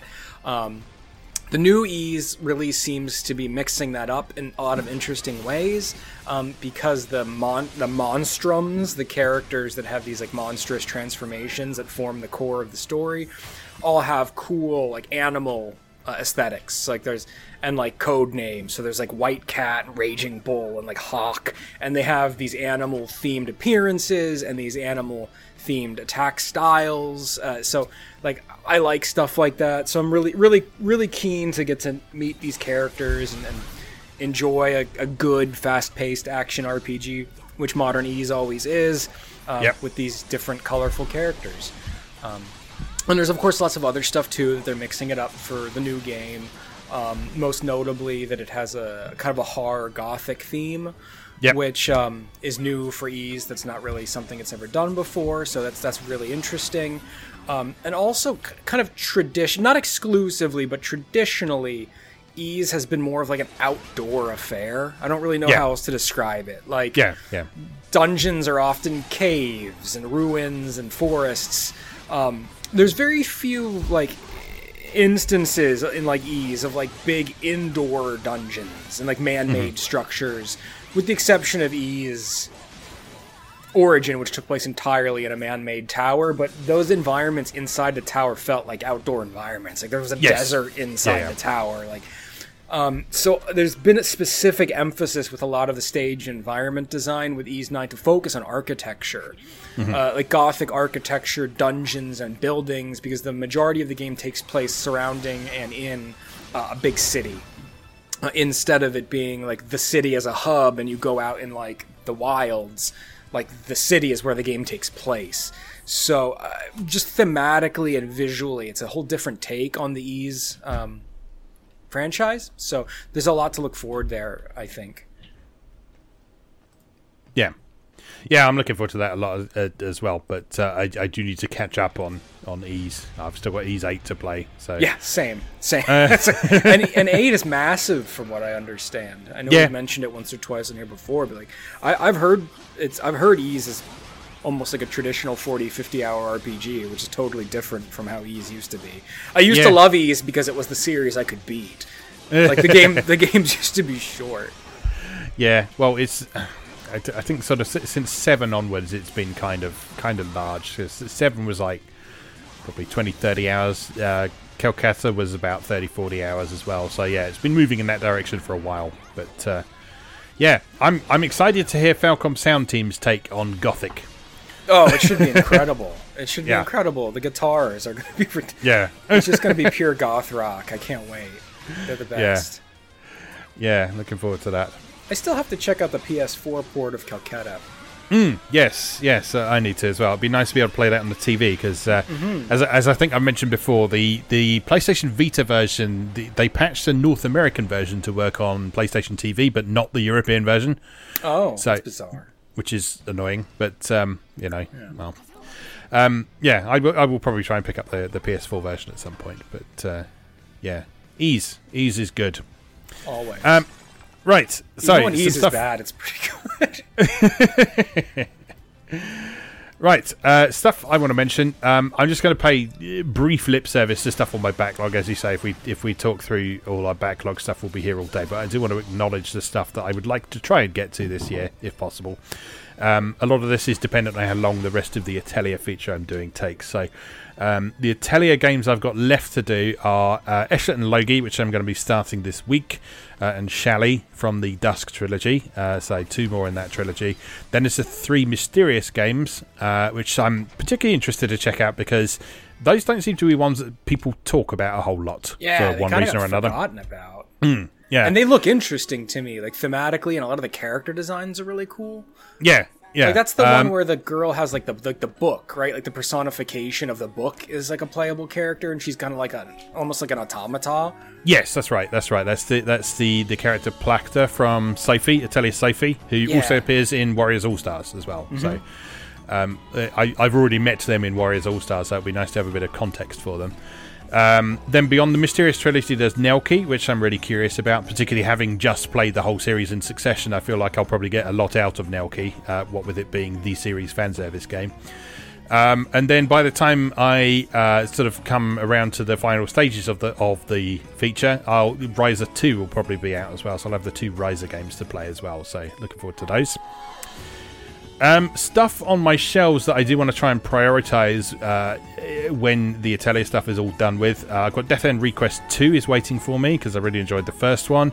Oh, yeah. Uh, Mary Skelter, those two games. Um, do love a dungeon crawler, and those are supposed to be some of the best out there. Mm-hmm. Uh, Dragon Star Vanir, just because they that sounded like a really interesting game with some really interesting thematic concepts and mechanical considerations and so on. And there's, there's a whole pile of Neptunia stuff I haven't played as well. So a lot of compile heart in there. Um, and as I said in the second segment, uh, I'm going to be doing some, some bizarre creation stuff as well. So uh, there's some games from there that I haven't played much or at all before. So there's Formula One on P S one, which is a lot more arcadey than you might expect, given how Codemasters have handled the series in more recent years. James Bond double oh seven Bloodstone. Um, and then other stuff that I was sort of casually aware of back in the day but never actually played, like Fur Fighters. Oh, yeah, um, sure. Mm. That was fun on the Dreamcast. It came out on Dreamcast, and then they did an enhanced version on P S two, so I picked up the P S two version because uh, it's got more stuff in it. Mm-hmm. Um, they also did the official game of Treasure Planet as well.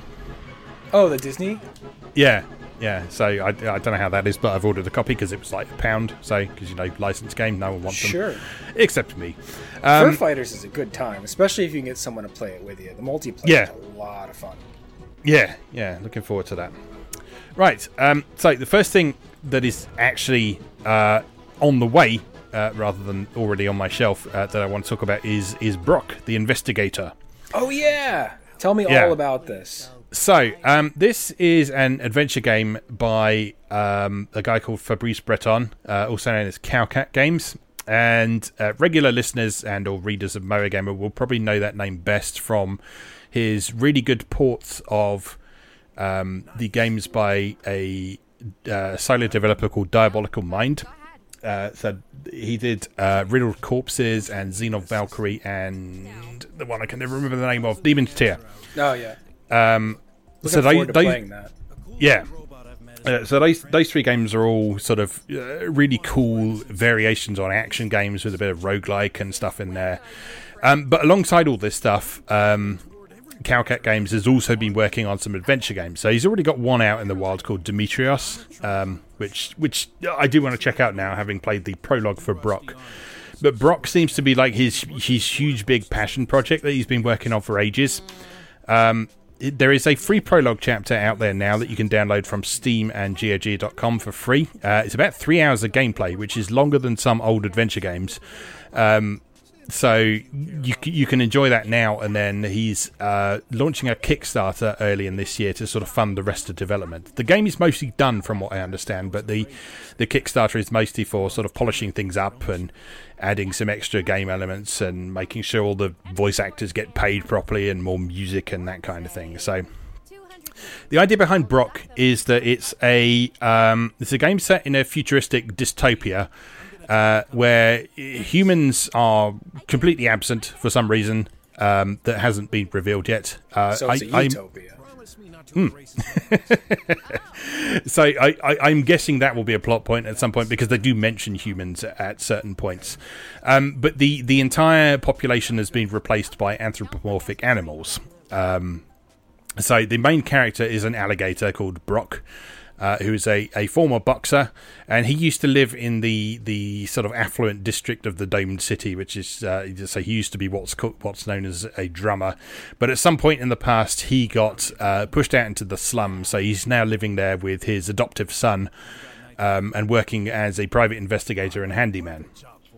Um, so the, the prologue chapter that's available now Um, sees him working through a full case. So he gets he gets a contact from a client who is a police officer who's lost his gun. So the whole um, the whole prologue chapter is is trying to solve this case, figure out what happened to the gun, uh, where the police officer lost it, why he lost it, and all that sort of thing. And it gives you the opportunity to go through several of these interesting environments, uh, both outside and inside the Dame City, interact with the characters, and all that sort of thing. So there's a few really cool things about Brock. Uh, first of all is the the aesthetic, which is very sort of um, sort of eighties, nineties Saturday morning cartoon uh, type look to it. So it's it's it, it, it's got a, a lovely sort of um, sort of animated T V show look about it. Um, so lots of lots of sort of big areas of flat color on the characters. They're very very cartoony. They're well animated. Uh, the lip syncing on the sort of close-up portraits when you're talking to people is really nice, and the voice acting is really excellent as well. It's not anyone that I've heard of, but the it's pretty consistently excellent throughout the uh, the prologue chapter that I've played so far. The main character in particular, they absolutely nailed the casting for that, so good job there. Um, the other interesting thing about this game is that it incorporates beat-em-up elements. Um, yeah. So this is sort of the big unique selling point of the game. So um, at various points in the game, uh, there are combat sequences which play like a belt-scrolling beat-em-up. So you can move up and down, you can punch, you can jump, you can attack, you can do special moves and all that sort of thing. As you engage in combat, um, you will gain experience and you'll get additional moves and be able to power up his various abilities. Um, but the beat-em-up mechanics are also used throughout the adventure segments as well, so you can switch to action mode at any time, and that allows you to do things like jump on platforms and try and knock down doors and that sort of thing. So it's not just for combat.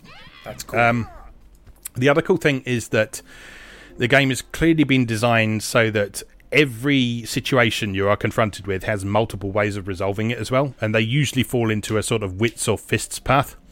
So, okay. like, you could you can resolve something by beating the shit out of something or by solving some sort of puzzle. Um, and at the end of the prologue chapter, and I assume subsequent chapters in the full game, you get a little flowchart showing the various decision points and the path that you took. Um, and if you're online, it compares uh, what you did with uh, the other players. So you can see, like, seventy-six percent of players took this approach and so on.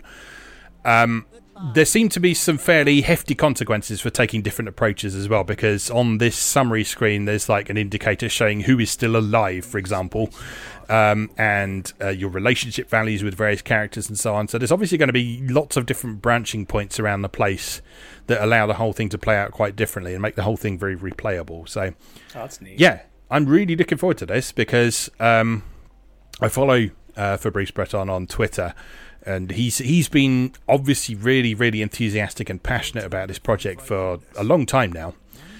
Um, and it's it's just nice to see it gradually coming to fruition. And it seems like the finished product is going to be something very special. So, um, yeah, I wish him the best of luck. And I look forward to, to playing the whole thing there. And that's, I would recommend anyone who is curious about what I've talked about there to check out the free prologue chapter, because you can just just pick it up, play it several times, and like I said, there's a good two or three hours of gameplay there as well, so it's exciting. Yeah, it, yeah. It's uh god, I love a good indie project coming together.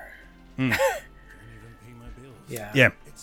And it's a perfect example of indie developers picking up the slack for um, sort of big developers uh, not doing certain types of game anymore. Sure. So like exactly. the so the, the point and click adventure used to be huge thirty years ago. So like early nineties, the point and click adventure was triple A. That was what your triple A games were. They were point and click adventures from LucasArts and Sierra. Sure. Now they are very niche interest indie things, but there are still loads and loads of people out there who have very fond memories of those days when point and click adventures were the new hotness. And so there's there's a real market for this sort of thing, and blending it with sort of modern game developments um, and improvements in mechanics and presentation and that sort of thing as well. Yeah, it's ideal. Yeah, yeah. This this sounds really interesting, uh, especially. You know, you know me. I'm I'm more of like an action guy and like a hard-boiled mechanics guy. So, uh, I've generally speaking, I bounce off of traditional um, adventure games. Not that I don't like the puzzle-solving elements of them, but I just mm-hmm. need more in terms of like a classic gameplay hook. Yeah. That's why I'm enjoying Origami King so much, because it's got the R P G combat and the exploration elements along with the the. adventure game style puzzle solving, so to, to have this beat 'em up hook in there sounds like something I would really be able to get behind. Yeah, yeah. The other nice thing with this is there's a, there's this sort of collectible aspect in there as well that ties in with uh, making the adventure aspect a bit more um, accessible, I guess you'd call it. Um, so every room you visit in the game, every environment you visit in the game has three uh, like hidden objects, uh, either secreted in pieces of scenery or in some cases hiding in plain sight. Um, and you can find those and you can use those as currency to unlock hints. So, uh, and it does that in three stages. So if you're in a place and you're not sure what to do, you can spend one of these to get a vague hint on what you might want to look at uh, or, or think about doing next. Then the second one gives you slightly more specific information. And the third one gives you the solution. Um, so it should be pretty rare that you get completely stuck on this, which is good because it's obviously shaking, shaping up to be quite a long game. And the old the old adventure games, the early nineties ones that I was talking about, if you knew what you were doing, those were really short. I recorded a playthrough of a game called Rise of the Dragon the other night, and the whole game is an hour and a half if you know what you're doing. Yeah. yeah. Um, but it, it took me months to get through that when I first played it, just because you, you'd get stuck for weeks at a time because there weren't readily available walkthroughs or anything like that. Yeah. You just had to figure everything out for yourself. Yeah, I remember the longevity of the majority of those games was just simply because the puzzles were nonsense. Yes, yes. I remember playing... I, I used to play the, the Kirandia series. Yes, yes. And like the, f- I remember there being a puzzle in the one where it was like, there was like a taco stand, and like someone wanted like mayonnaise to go on his fish tacos, and like you had to go through this whole thing to like find the mayonnaise for like the fish taco. It was just like, what is what is going like that specifically like sticks out to me as like a distinct like just nonsense puzzles and like nonsense yeah. solutions. Like oh yeah. you. This guy's being bothered by flies. What do we need to find? A mop head and a battery. like, like, it never made sense. Yeah, yeah. So, I, I mean, to this game's credit, all the puzzles that are in there do seem pretty logical. But as I say, the, this hint feature is there in case you do get stuck as well. So it's it's designed to sort of be... Um, sort of allow you to progress smoothly through the whole thing and just enjoy the story, which is obviously the priority. There's there's even like a mode where you can skip the combat sequences if you are someone who prefers to focus on the story side of things as well. Well that's so cool. It's obviously obviously designed to appeal to as wide an audience as possible. And someone like you, you can turn up the difficulty of the action sequences and make it more sort of exciting and actiony if you want to as well. So, yeah, good stuff. All right, what else you got? What else do I got? Uh, going on the independent side of things, uh, I'm really excited for this game called Kaze and the Wild Masks. Okay. Yeah, not heard of that one. Yeah, the developer is, is called Pixel Hive. I think yeah. this is their first game. I've not seen anything by them before. Um, it's just a proper nineties style cartoony mascot platformer. Nice. It doesn't seem to have any kind of modern concessions, like tacked-on R P G elements. Almost like how we were talking about Streets of Rage four is a very pure experience. Yeah, it's just a kind of a an old-school beat-em-up made with uh, modern hardware and modern, um, you know, modern performance enhancements, but still very much an old-school game in terms of the way it plays. That's what this appears to be as well. Um, there's different like transformations. You get the different masks and they give you abilities like flight or whatever as temporary mm-hmm. power-ups. And it's just absolutely sumptuous pixel art, like massive, expressive, well-animated sprites. Like I, I, I just really can't wait to play this because it just looks, oh, yeah. looks like it's going to feel like playing Sonic and Rocket Knight Adventures and whatever back in the day. Like, yeah, this looks great. There's um, almost looks a bit like. Uh, did you ever play Jazz Jackrabbit? Sure, sure. Yeah, there's a, there's a touch of that about the aesthetic, I think, certainly. Yeah, but yeah. This looks really like super smooth and slick, and interesting level designs and combat. I, I do know this. I remember you sharing this with me the other day. Now I just couldn't remember what it was called. But yeah, this look, this looks great. Yeah, you know, we we did a whole episode. What was it, two years ago, about mm-hmm. how much we love two D sixteen-bit platformers that aren't necessarily Sonic or Mario. It's like yeah. when something like this emerges and it looks to be really well made and executed with a certain amount of care, because um, it's very easy to slap one of these together and just kind of cash in on the idea of it. But like this one looks quite lovingly crafted. Um, oh yeah, definitely. They look very much like they know what they're doing with this. Yeah, yeah. So be really interested to see how this turns out. And uh, kind of going on character platformers too, um, I'm really excited for Balan Wonderworld. Oh, yeah, yep. Yeah. Um, so, um, I know we've mentioned this once or twice before, especially when it was like announced back at like not E three time. But, but um, Square Enix has teamed up with uh, Yuji Naka, uh, the, mm-hmm. basically the father of Sonic the Hedgehog, and they started this development team within Square Enix called the Balan Company, um, and Yuji Naka has paired up with Naoto Oshima, which is another one of like the fathers of Sonic the Hedgehog. Apparently they haven't actually worked on a game together in almost twenty years, um, and they are making this new three D character action platformer um, under Square Enix in what appears to be kind of a brand they're trying to establish. So they've created this character Balan, and it's this kind of goofy cartoony guy with a top hat and a weird grin, and I think they're trying to establish this as a property, almost like a Sonic the Hedgehog kind of thing, where they want to yeah. make other games within this world with this character. Um, so this is the first entry in, in what they hope to establish as a series, and um, you know, it's very easy for developers to come out with lofty goals in these announcement trailers, but in the initial announcement trailer, uh, Yuji Naka claimed that this, quote, packs in everything you can imagine from the genre. It is the action game of action games. Like, he's he's very excited about, you know, what the modern hardware is allowing him to do in terms of creating a three D action game. Um, there appears to be a ton of content. It's very ambitious. Um, there's, I guess the hook of the game is costume-based transformations that then yield different abilities for the characters. Um, apparently there's going to be eighty of those. So I don't know how varied the, the actual abilities are going to get, but the, but there is apparently eighty different costumes for the characters to transform with. Yeah. Um, the whole aesthetic is super reminiscent of um, Naka's other works. Um, Nights into Dreams, of course, and um, uh, I love Billy Hatcher and the Giant Egg, but I'm pretty in the minority in, the, in, in that. But um, yeah, and this is coming at pretty much everything: P S four, P S five, Xbox, Switch, Steam. Um, but this is genuinely, to me, the game I'm most excited about potentially getting a P S five for. Mm-hmm. Um, yeah. The aesthetics are so bright and beautiful. I just want to see this on the best possible hardware. Yeah. Like, yeah. Um, there's also, like, the nostalgia part of me. There's something that feels so right about your first game for a new console being a cartoony action platformer.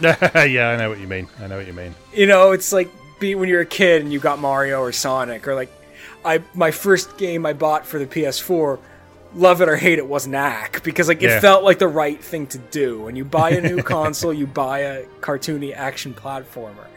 Yeah. So to me, this is like the P S five's killer app. and, and like I'm really looking forward to it. I think March it's supposed to come out. That's when I'm hoping to be able to snag a P S five to play this on, because I don't really want to play it on lesser hardware. the, the graphics and the presentation are so stylized and the colors are so vibrant. I just want this thing to sing on my four K T V. Yeah. Understandable. Cool. Right. Uh, what else have I got? Uh, Galgun Returns. Oh, yeah. Which is actually out very soon. Uh, out in February, I think, I want to say. Um, unfortunately, the Xbox One version was cancelled recently, if you haven't seen that news. Uh, so it's now just coming out on um, Windows P C and Switch. That's a shame. Uh, the Xbox the Xbox community was probably really geared up to play that. Yes, I'm sure. Uh, but yeah, the, the, the reason for that was that uh, Microsoft wanted them to make some edits to it uh, for the Xbox version, and uh, P-Cube said uh, no. So good on them, I say. Um, so yeah, we, we are getting sort of the, the full uncut version on uh, P C and Switch in February. Um, so yeah, this this this is a game that I'm very interested to play because um, I mean it's it's the origin of the Galgun series with new stuff, um, and I've talked a bit about this uh, previously. But the, the one of the things I really like about Galgun is that it's got it's it's much more than just a silly, stupid, sexy shooter. It's it's got a real sense of world building and narrative, and there's there's a clear sense that Integrates really like these characters and they respect them and they like the world that this whole thing is taking place in. And this is going to be interesting because in both Galgun Double Peace and Galgun two, there have been lots of references to stuff that happened in the first Galgun game. Um, but up until this point, they've been just hearsay for anyone who who isn't able to speak Japanese. Um, but there's things like there's statues of a character who appears in the first Galgun, and in Galgun Returns we'll be able to meet this character and see what's so special about her and so interesting about her and why she's so important to the overall setting and that sort of thing. Um, and judging by the previous Galgun games as well, there will be a substantial metagame in this as well. So much more than just making your way through the various levels and trying to get high scores and so on. There will be a substantial metagame of um, collecting the profiles of all the characters, and uh, working through several different narrative routes through the game, and ultimately playing the full-on dating sim mode where you have to sort of manipulate your stats in order to be able to interact with specific characters and have them like you and that sort of thing. So yeah, looking forward to this because Galgun has, has become a, a real favourite series of mine over the course of the previous two installments, so I'm uh, yeah very intrigued to see what's next. Yeah. Um, And as as we've said numerous times previously, Integrates really put out uh, really put out bad stuff. So yeah, this this is shaping up to be a good time. Uh, alongside that, and going on with our discussion of B-tier Nippon Ichi earlier, uh, I want to mention Poison Control as well, which is oh, out yeah. later this year. It looks like it's already out in Japan because there's there's some gameplay videos up on YouTube now. Um, So I'm still, still really sort of kind of trying to struggle to figure out exactly what this game is, but I know that it looks cool and I want to play it. Um, from what I can make out, um, I'm actually seeing a certain resemblance to um, Penny Punching Princess and Princess Guide in terms of gameplay, because it seems to be um, very kind of arena-based in battles. Uh, so sort of confining you to a, a small area of a level at a time and tasking you with completing these individual encounters as you go through. Um, but the twist in this one seems to be, rather than just um, just combat, there's an almost kind of uh, kicks style element to it where you're cleaning up the poison that's on the ground. So you switch between two characters. One character can actually fight off the enemies with a, with like some sort of gun or ranged attack or something like that. And the other character um, can run over the poison on the floor and clean up the poison on the floor. So, and it appears that in each battle there's sort of like a, a, a quota of poison you need to clean up in order to um, progress onwards. And then there's things you can pick up from defeating the opponents, and you appear to get rated on like time and damage and experience and that sort of thing. So, like I say, I don't know a ton about what this game is, what it means, how you play it, all that sort of thing. I just know that based on past experiences with B-tier Nippon Ichi, I'm keen to play it. And the main female character has some of the jiggliest boobs I've ever seen, judging by this footage. If I've mixed, I have mixed feelings about that. Oh, dear. Um, right, other stuff uh, that I'm keen to look at. Uh, Root Film is out this year as well. Uh, oh, yeah. This is a follow-up to Root Letter. So uh, Root Letter, if you've not come across it before, is uh, an adventure game slash visual novel. Um, it's it's kind of an adventure game in the old school Japanese style, in that it is it is mostly a linear visual novel, but rather than just uh, sort of advancing through text, you advance the story by uh, sort of making sure you click on the right things, or you interact with the right characters at the right time, and occasionally use items.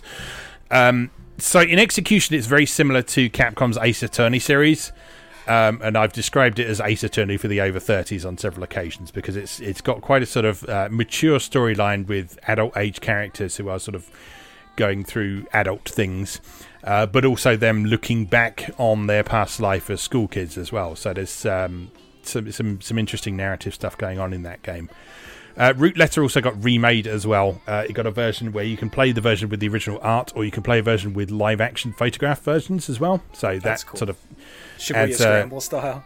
Yeah, exactly. It adds a, a sort of really interesting twist on the presentation, and the, the whole vibe of the game is different when you play it with the different art as well. Uh, Root Film sticks exclusively with sort of stylized artwork. Uh, it's got a very bold, high contrast style about it. Um, it's it, rather than being a sequel to Root Letter, it's sort of a, a thematically similar game, from what I understand, rather than a, like a direct follow-up as such. Uh, I don't know a ton about the story or what goes on in it, but based on how much I enjoyed the first Root Letter, I'm looking forward to this a great deal as well. I, I like Japanese adventure games. Um, they tend not to be super challenging um, in terms of puzzles and stuff, but that's not necessarily a bad thing, like we talked about with Brock. If it's a game that's narrative centric, you don't want it to put up too much resistance along the way, but Root Letter struck a good balance because it, it had interesting decisions for you to make along the way that could branch the story off in different directions, and it had parts where you had to um, sort of present the right pieces of evidence at the right time uh, while you were talking to people, and had a really interesting uh, like emotional mechanic in it as well. So while while you were having a discussion with people in Root Letter, there were certain times where um, there was like this pulsing meter, and you had to you had to use it to determine how intensely you were going to argue your point to the person. So okay. You had to sort of um, decide whether you were, you were just going to sort of try and gently or calmly argue your point, or if you're going to yell in their face. And at one point, there was one point where you have to you have to let it exceed the top of the meter, and it's you basically blowing your top at them and going completely ham on them. Um, so yeah, there were some really interesting things going on with that. I uh, don't know how much of that makes makes it into into Root Film, but I imagine at least some of that will be uh, along the way. Um, so yeah, that's that's one I'm looking forward to. Uh, what else you got? Uh, on the category of stuff that's old, but I'm finally going to get to it next year, is uh, Chasm. Oh, yeah, yeah. Yeah, so, so Chasm is not new. Uh, it's been available on various platforms um, since twenty eighteen, so it's been around for a while now. But I've been holding off for physical releases, as I often do, uh, mm-hmm. and last year Limited Run finally offered pre-orders for it, so I expect that it'll ship in twenty twenty-one. Um, it's developed by a group called BitKid. It was a very successful Kickstarter game. Um, it is an open platform side-scroller where you explore a dungeon, but the, the hook of the game that makes it unique is that the uh, the world is procedurally generated um, based on designed room, basically room components like Legos, every time mm-hmm. you start a new game. So it's not a roguelike, but every t- every new game is different, and every every person you talk to, their dungeon will be different. Yeah. Um. So in terms of its layout, um, which is really really neat. It's a really neat idea. Um, the town, the your like hub town upgrades as you delve into the dungeon and rescue people. Um, similar to a lot of the the old Quintet games that we often talk about liking here, mm-hmm. stuff yep. like Soul Blazer and. Uh, or a Dark Cloud. Um, so it's loving, lovingly beautiful pixel art. Um, it's got a very good reputation, and it's honestly one of my most anticipated indie games like ever, like for a long, for a long time. Um, technically speaking, Chasm was the first game I played on the P S four. Um, Before the P S four came out, there were demo t- kiosks at Target stores, Yeah. And and those Target store demo kiosks had an indie showcase on them, and there was a small mm-hmm. demo for Chasm way, oh, cool. way back before the P S four even came out. So that gives you an idea of how long this game was in the cooker even before its twenty eighteen complete release. So I've I've been champing at the bit for this one for quite some time. I really love the style of it. Uh, the visuals are just that right amount of that right amount of like restrained use of pixel, where there's a lot of suggestion and like lower res look, but yeah, it, it's just that cusp of like, is it sixteen bit, is it thirty-two bit? This never quite existed, but it looks right anyway, kind of feeling. Yeah, yeah, it's one I'm one I'm very keen to get my hands on. Uh, what else?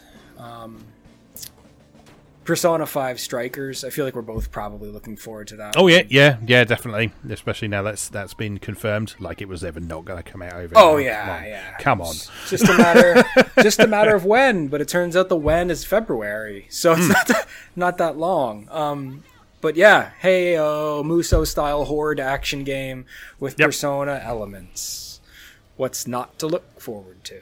Um, mm-hmm. You know, the the Personas drop from enemies. Just like the weapons, basically, and, and yeah. traditional Musou games. So you'll be able to, you'll be able to fuse them and collect them and level them up, which um, it's basically how weapons have been handled in the Dynasty Warriors games for years now. Um, yeah. So that that should be a very clean and clear fit. Um, the difference here is, of course, the um, the action actually pauses when you want to do spells and special moves, just like turn-based mm-hmm. R P G. Like it, like the, the screen stops and your menus come up. So it's got a bit of that like R P G flavor to it, which is going to kind of feel cool, um, especially because, yeah. you know, those menus got that stylized Persona look. So, yeah, it's just more Persona-style menus, more Persona music, but uh, on an with an action face, um, which is, for me, just an absolute delight. So, yeah, yeah, I am definitely all for that. Give it to me. All right, uh, I got a couple more I want to mention. Um, one is uh, actually one that I only noticed was, was coming today while I was just sort of uh, finalising my list of things that I wanted to talk about, um, it's, which is Sin Reloaded. Okay. Uh, so um, Sin, if you're not familiar, is uh, the other first-person shooter that came out around the same time as Half-Life. Um, and it was really good, but because Half-Life came out at the same time, uh, it kind of flew completely under the radar, and it also had loads of technical issues when it was first released, and so um, yeah, it kind of uh, died a bit of a death on the shelves, unfortunately. But it's it's one of those games that people have sort of really fondly remembered ever since it originally released, and I, I am one of those people. I always actually preferred it to Half-Life, to be perfectly honest, because I preferred the way it told its story. Um But Sin is a uh, a first-person shooter. Uh, it's quite narrative-centric. Um, it's very level-based. So rather than Half-Life's approach of um, proceeding through one long coherent world with occasional corridors with loading breaks in them, Sin was very kind of mission-based and level-based. So it kind of straddled the line between the older school uh, approach of stuff like Doom and Quake and the more modern approach of incorporating a narrative into this kind of game. Mm-hmm. It was it was one of the first first-person shooters I remember that actually had a story that unfolded as you played it. So it was it was quite distinctive at the time, um, and it was just cool. Um, I, I I remember loving it because it's got some fun characters in it. Uh, there's a lot of kind of banter between your character and uh, his his uh, his handler who he's talking to over the over the radio. Um, has a really good villainess in the form of Alexis Sinclair. Uh, who spends a lot of the game in sort of this kind of rubber bondage outfit, which uh, was very exciting for fifteen-year-old me. Um, but uh, yeah, it was just a really solid shooter with some, with some good weapons, some excellent level design. Um, I think I've talked previously a few times on this before about how I really like games that unfold in kind of plausible, realistic environments. And um, Sin is a game that had a lot of those in, so there was a lot of sort of going through... Uh, like office blocks and city streets and that sort of thing, and and uh, in contrast to a lot of games that intend to incorporate those environments these days, they were just office blocks and city streets. They weren't ruined office blocks and city streets. They weren't post-apocalyptic office blocks and city streets. They were just relatable environments in which you happen to have um, highly explosive gunfights against robots and mutants and uh, women in bondage gear. Um, but yeah, yeah, like, I I only discovered recently that um, it, it yeah it's getting a reloaded version this year, and it's being worked on by Night Dive Studios. Um, so if if you, that name sounds familiar, Night Dive Studios are the people who've done stuff like the uh, the System Shock reboot a while back. Oh, okay. Um, and they've they've also worked on a couple of other things as well. I forget exactly what offhand, but they they've they've done a good job of uh, kind of resurrecting a lot of old nineties properties, both in terms of re-releasing them and of doing new versions of them as well. Uh, so, for example, they brought back uh, Strife uh, in twenty fourteen, which was a first-person shooter crossed with a role-playing game that, uh, much like Sim, Sin, uh, got largely overlooked at the time of its original release, but uh, they re-released that back in twenty fourteen. You can get that on Steam and G O G. Uh, System Shock Enhanced Edition came out in twenty fifteen. Uh, they remastered uh, Forsaken, uh, which was a, uh, a kind of game that originally came out around the same time as Descent. So it's a sort of uh, six degrees of freedom uh, flying shoot 'em up. I remember uh, so Forsaken. They, yeah, so they remastered that in twenty eighteen. Uh, they did a re-release of Blood in twenty nineteen. Uh, they're doing another new version of System Shock at some point. Um, exactly when... Uh, remains to be seen because they're still working on that. And Sin Reloaded is coming out in twenty twenty-one as well. Uh, they've also got the rights to uh, the later Wizardry games. Uh, so they were responsible for bringing Wizardry six, seven, and eight to G O G and possibly Steam. Hmm. Uh, and they've got the rights to a lot of uh, old sort of um, humongous entertainment stuff as well. So things like Spy Fox, Putt Putt, Pajama Sam, Freddy Fish, that sort of thing. Um, These are important games. These, yeah, be, these, these, these need to be preserved. Putt Putt I'm, Putt Putt yeah. was integral to my childhood. Actually, I'm looking at this list. They've got their hands on loads of stuff over the years. They've got their hands on a lot of the old Microprose stuff. Uh, so stuff like Sid Meier's Pirates. Um, That's awesome. Rex, Rex Nebula and the Cosmic Gender Bender. Um, the Tex Murphy games. Those were great um, point-and-click adventures and some of the first sort of C D-ROM full-motion video games that didn't suck. Um, yeah, more... Microprose stuff, more humongous entertainment stuff. Terra Nova from Looking Glass, that's an underappreciated sort of mech shooter from the mid nineties. Yeah, God, yeah. Oh, Turok is the is the one that they kind of uh, re-released recently that I was thinking. Oh, of, think. yeah, yeah. Those those Switch ports of Turok were quite well regarded. Yeah, yeah. So, um, yeah, knowing that they have got their hands on Sin, uh, which is sort of, like I say, one of my favourite first-person shooters from back in the day, that's very exciting because I'm keen to return to that. I actually nearly pulled the trigger on, on buying a copy on G O G dot com the other night as part of their winter sale, and in fact I might still do that because it was like a pound or something like that. So, sure. Um, but yeah, that's that's that's a game that I I'm excited to see make a return, and I'm really pleased that companies like Night Dive exist. Um, both for sort of preserving the old versions and bringing them up to date as well.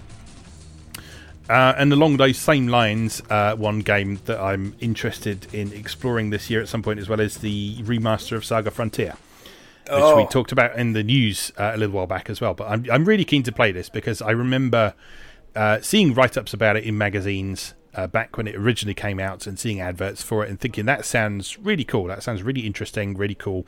Something that I want to play. I know it's a Saga game, so it will probably be a brick wall of difficulty in learning the mechanics, but... Um, Frontier yeah. is like probably the most accessible Saga I, game, I, I, I figured. I always, got, I always got that impression, yeah. I always got the impression that it was a bit more accessible. Um, Saga Frontier two, I remember playing back in the day and kind of bouncing off it a bit hard, but I, I would like to return to that one as well. But the first Saga Frontier, I was... thoroughly enamoured with the idea of an R P G where you could play as lots of different characters who had these independent intertwining stories, and now I'll hopefully finally have the opportunity to uh, to do that. So it would be nice to see if there's a, a physical release of that at some point, which is possible given that uh, some of Square Enix's remasters have been seeing physical releases. The the Final Fantasy seven, eight, and nine uh, remasters for Switch have had physical releases, even if it's only in Asia. Um and in Europe, uh, strangely, the seven and eight came out as uh, as a European release as well, so that's nice. Yeah. Uh, so hopefully, th- hopefully this will get the same treatment. And Romancing Saga three got a Asian release, didn't it, as well? That's so, what that's what gives me hope here. That Romancing yeah. Saga three up, upgraded version got a got a physical release. I'm I'm mm-hmm. very proud to have that.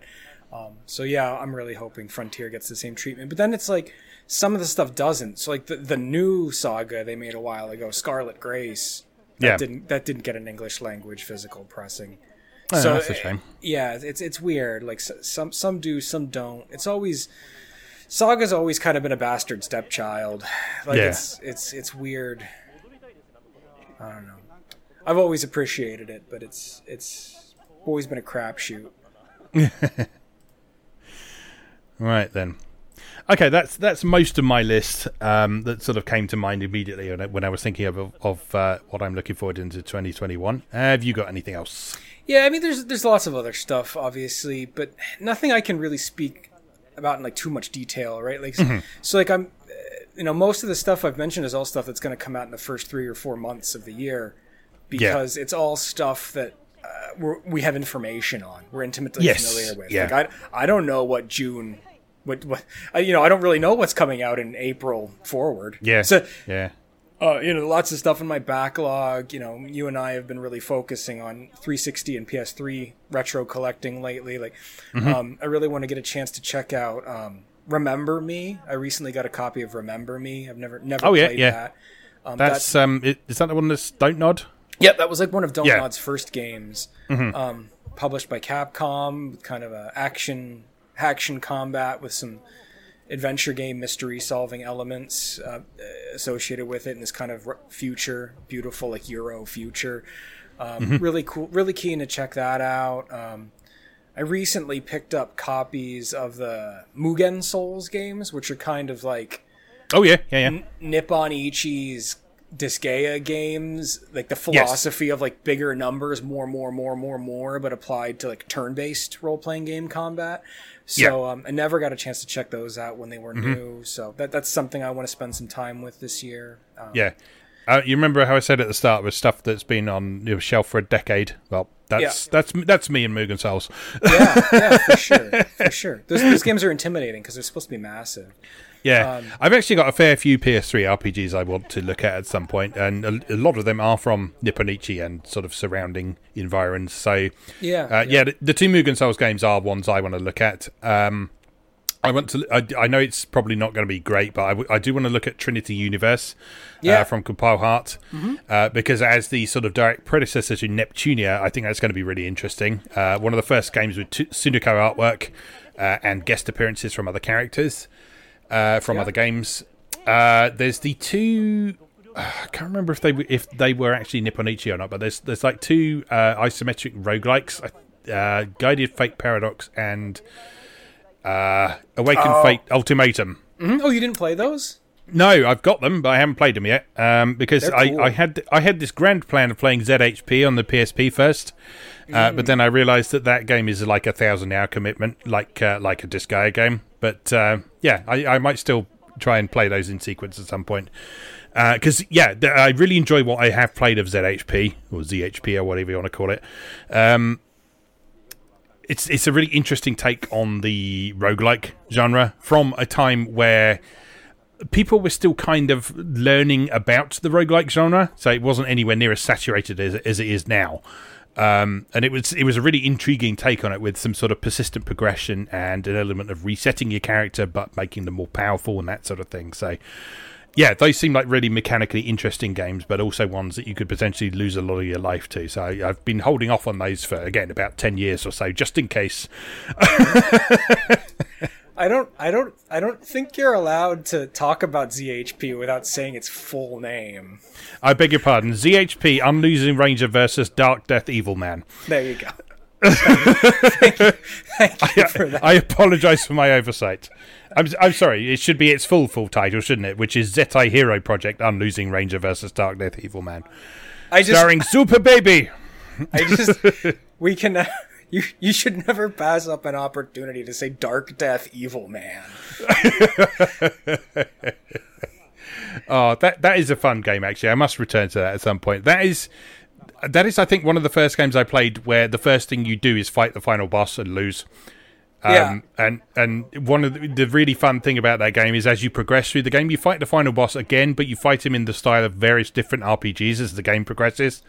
So the first time you fight him, it's like Final Fantasy one graphics, and as you progress, it's like more and more advanced graphics and sixteen-bit backgrounds and better music and that sort of thing, until by the end you're sort of uh, indulging in sort of full-on pyrotechnic R P G from the period.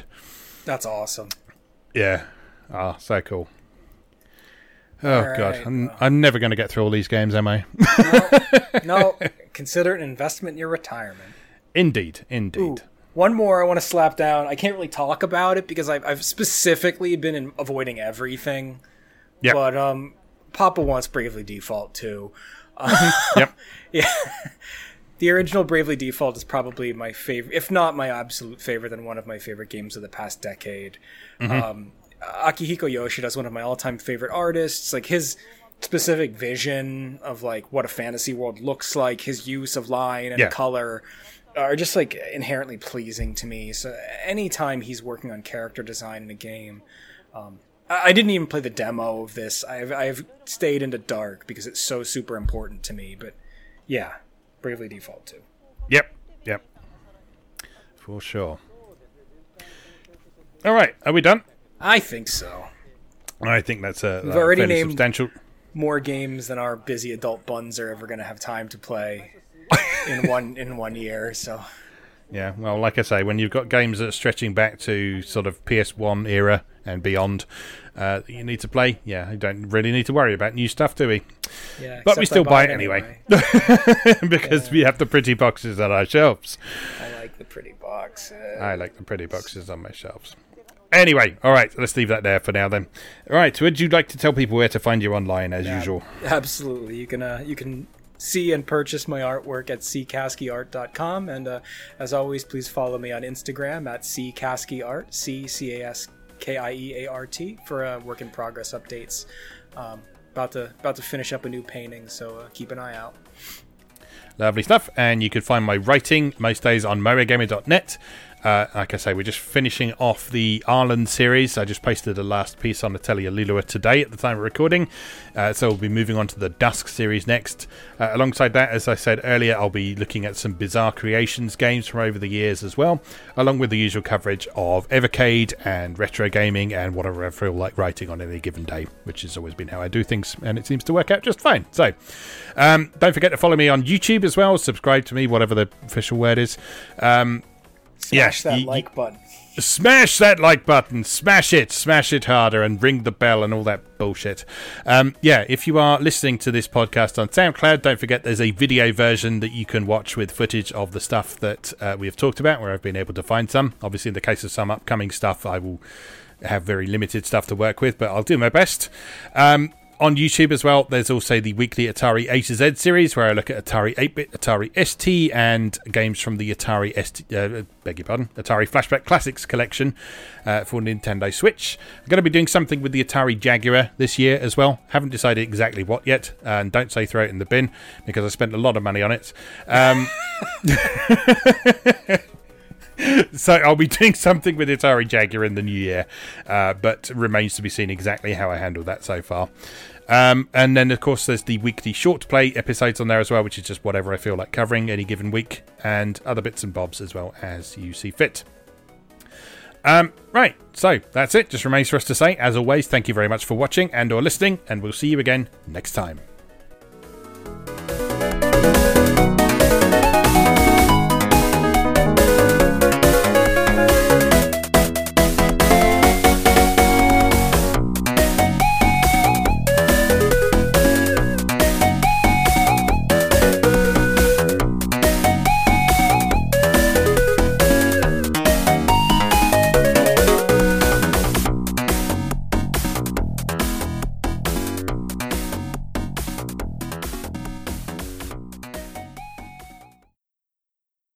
Thanks for listening.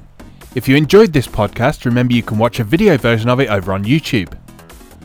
Be sure to check out Moe Gamer dot net for new articles on Japanese and Japanese-inspired video games, new and old, every weekday. Every month, Moe Gamer features an in-depth exploration of an individual game or series as its cover game, so be sure to check the archives to see if your favourite has had a deep dive yet. If you'd like to support the site directly, please consider becoming a patron or buying me a coffee. You can find links to do both over on Moe Gamer dot net. Thanks again, and I'll see you next time.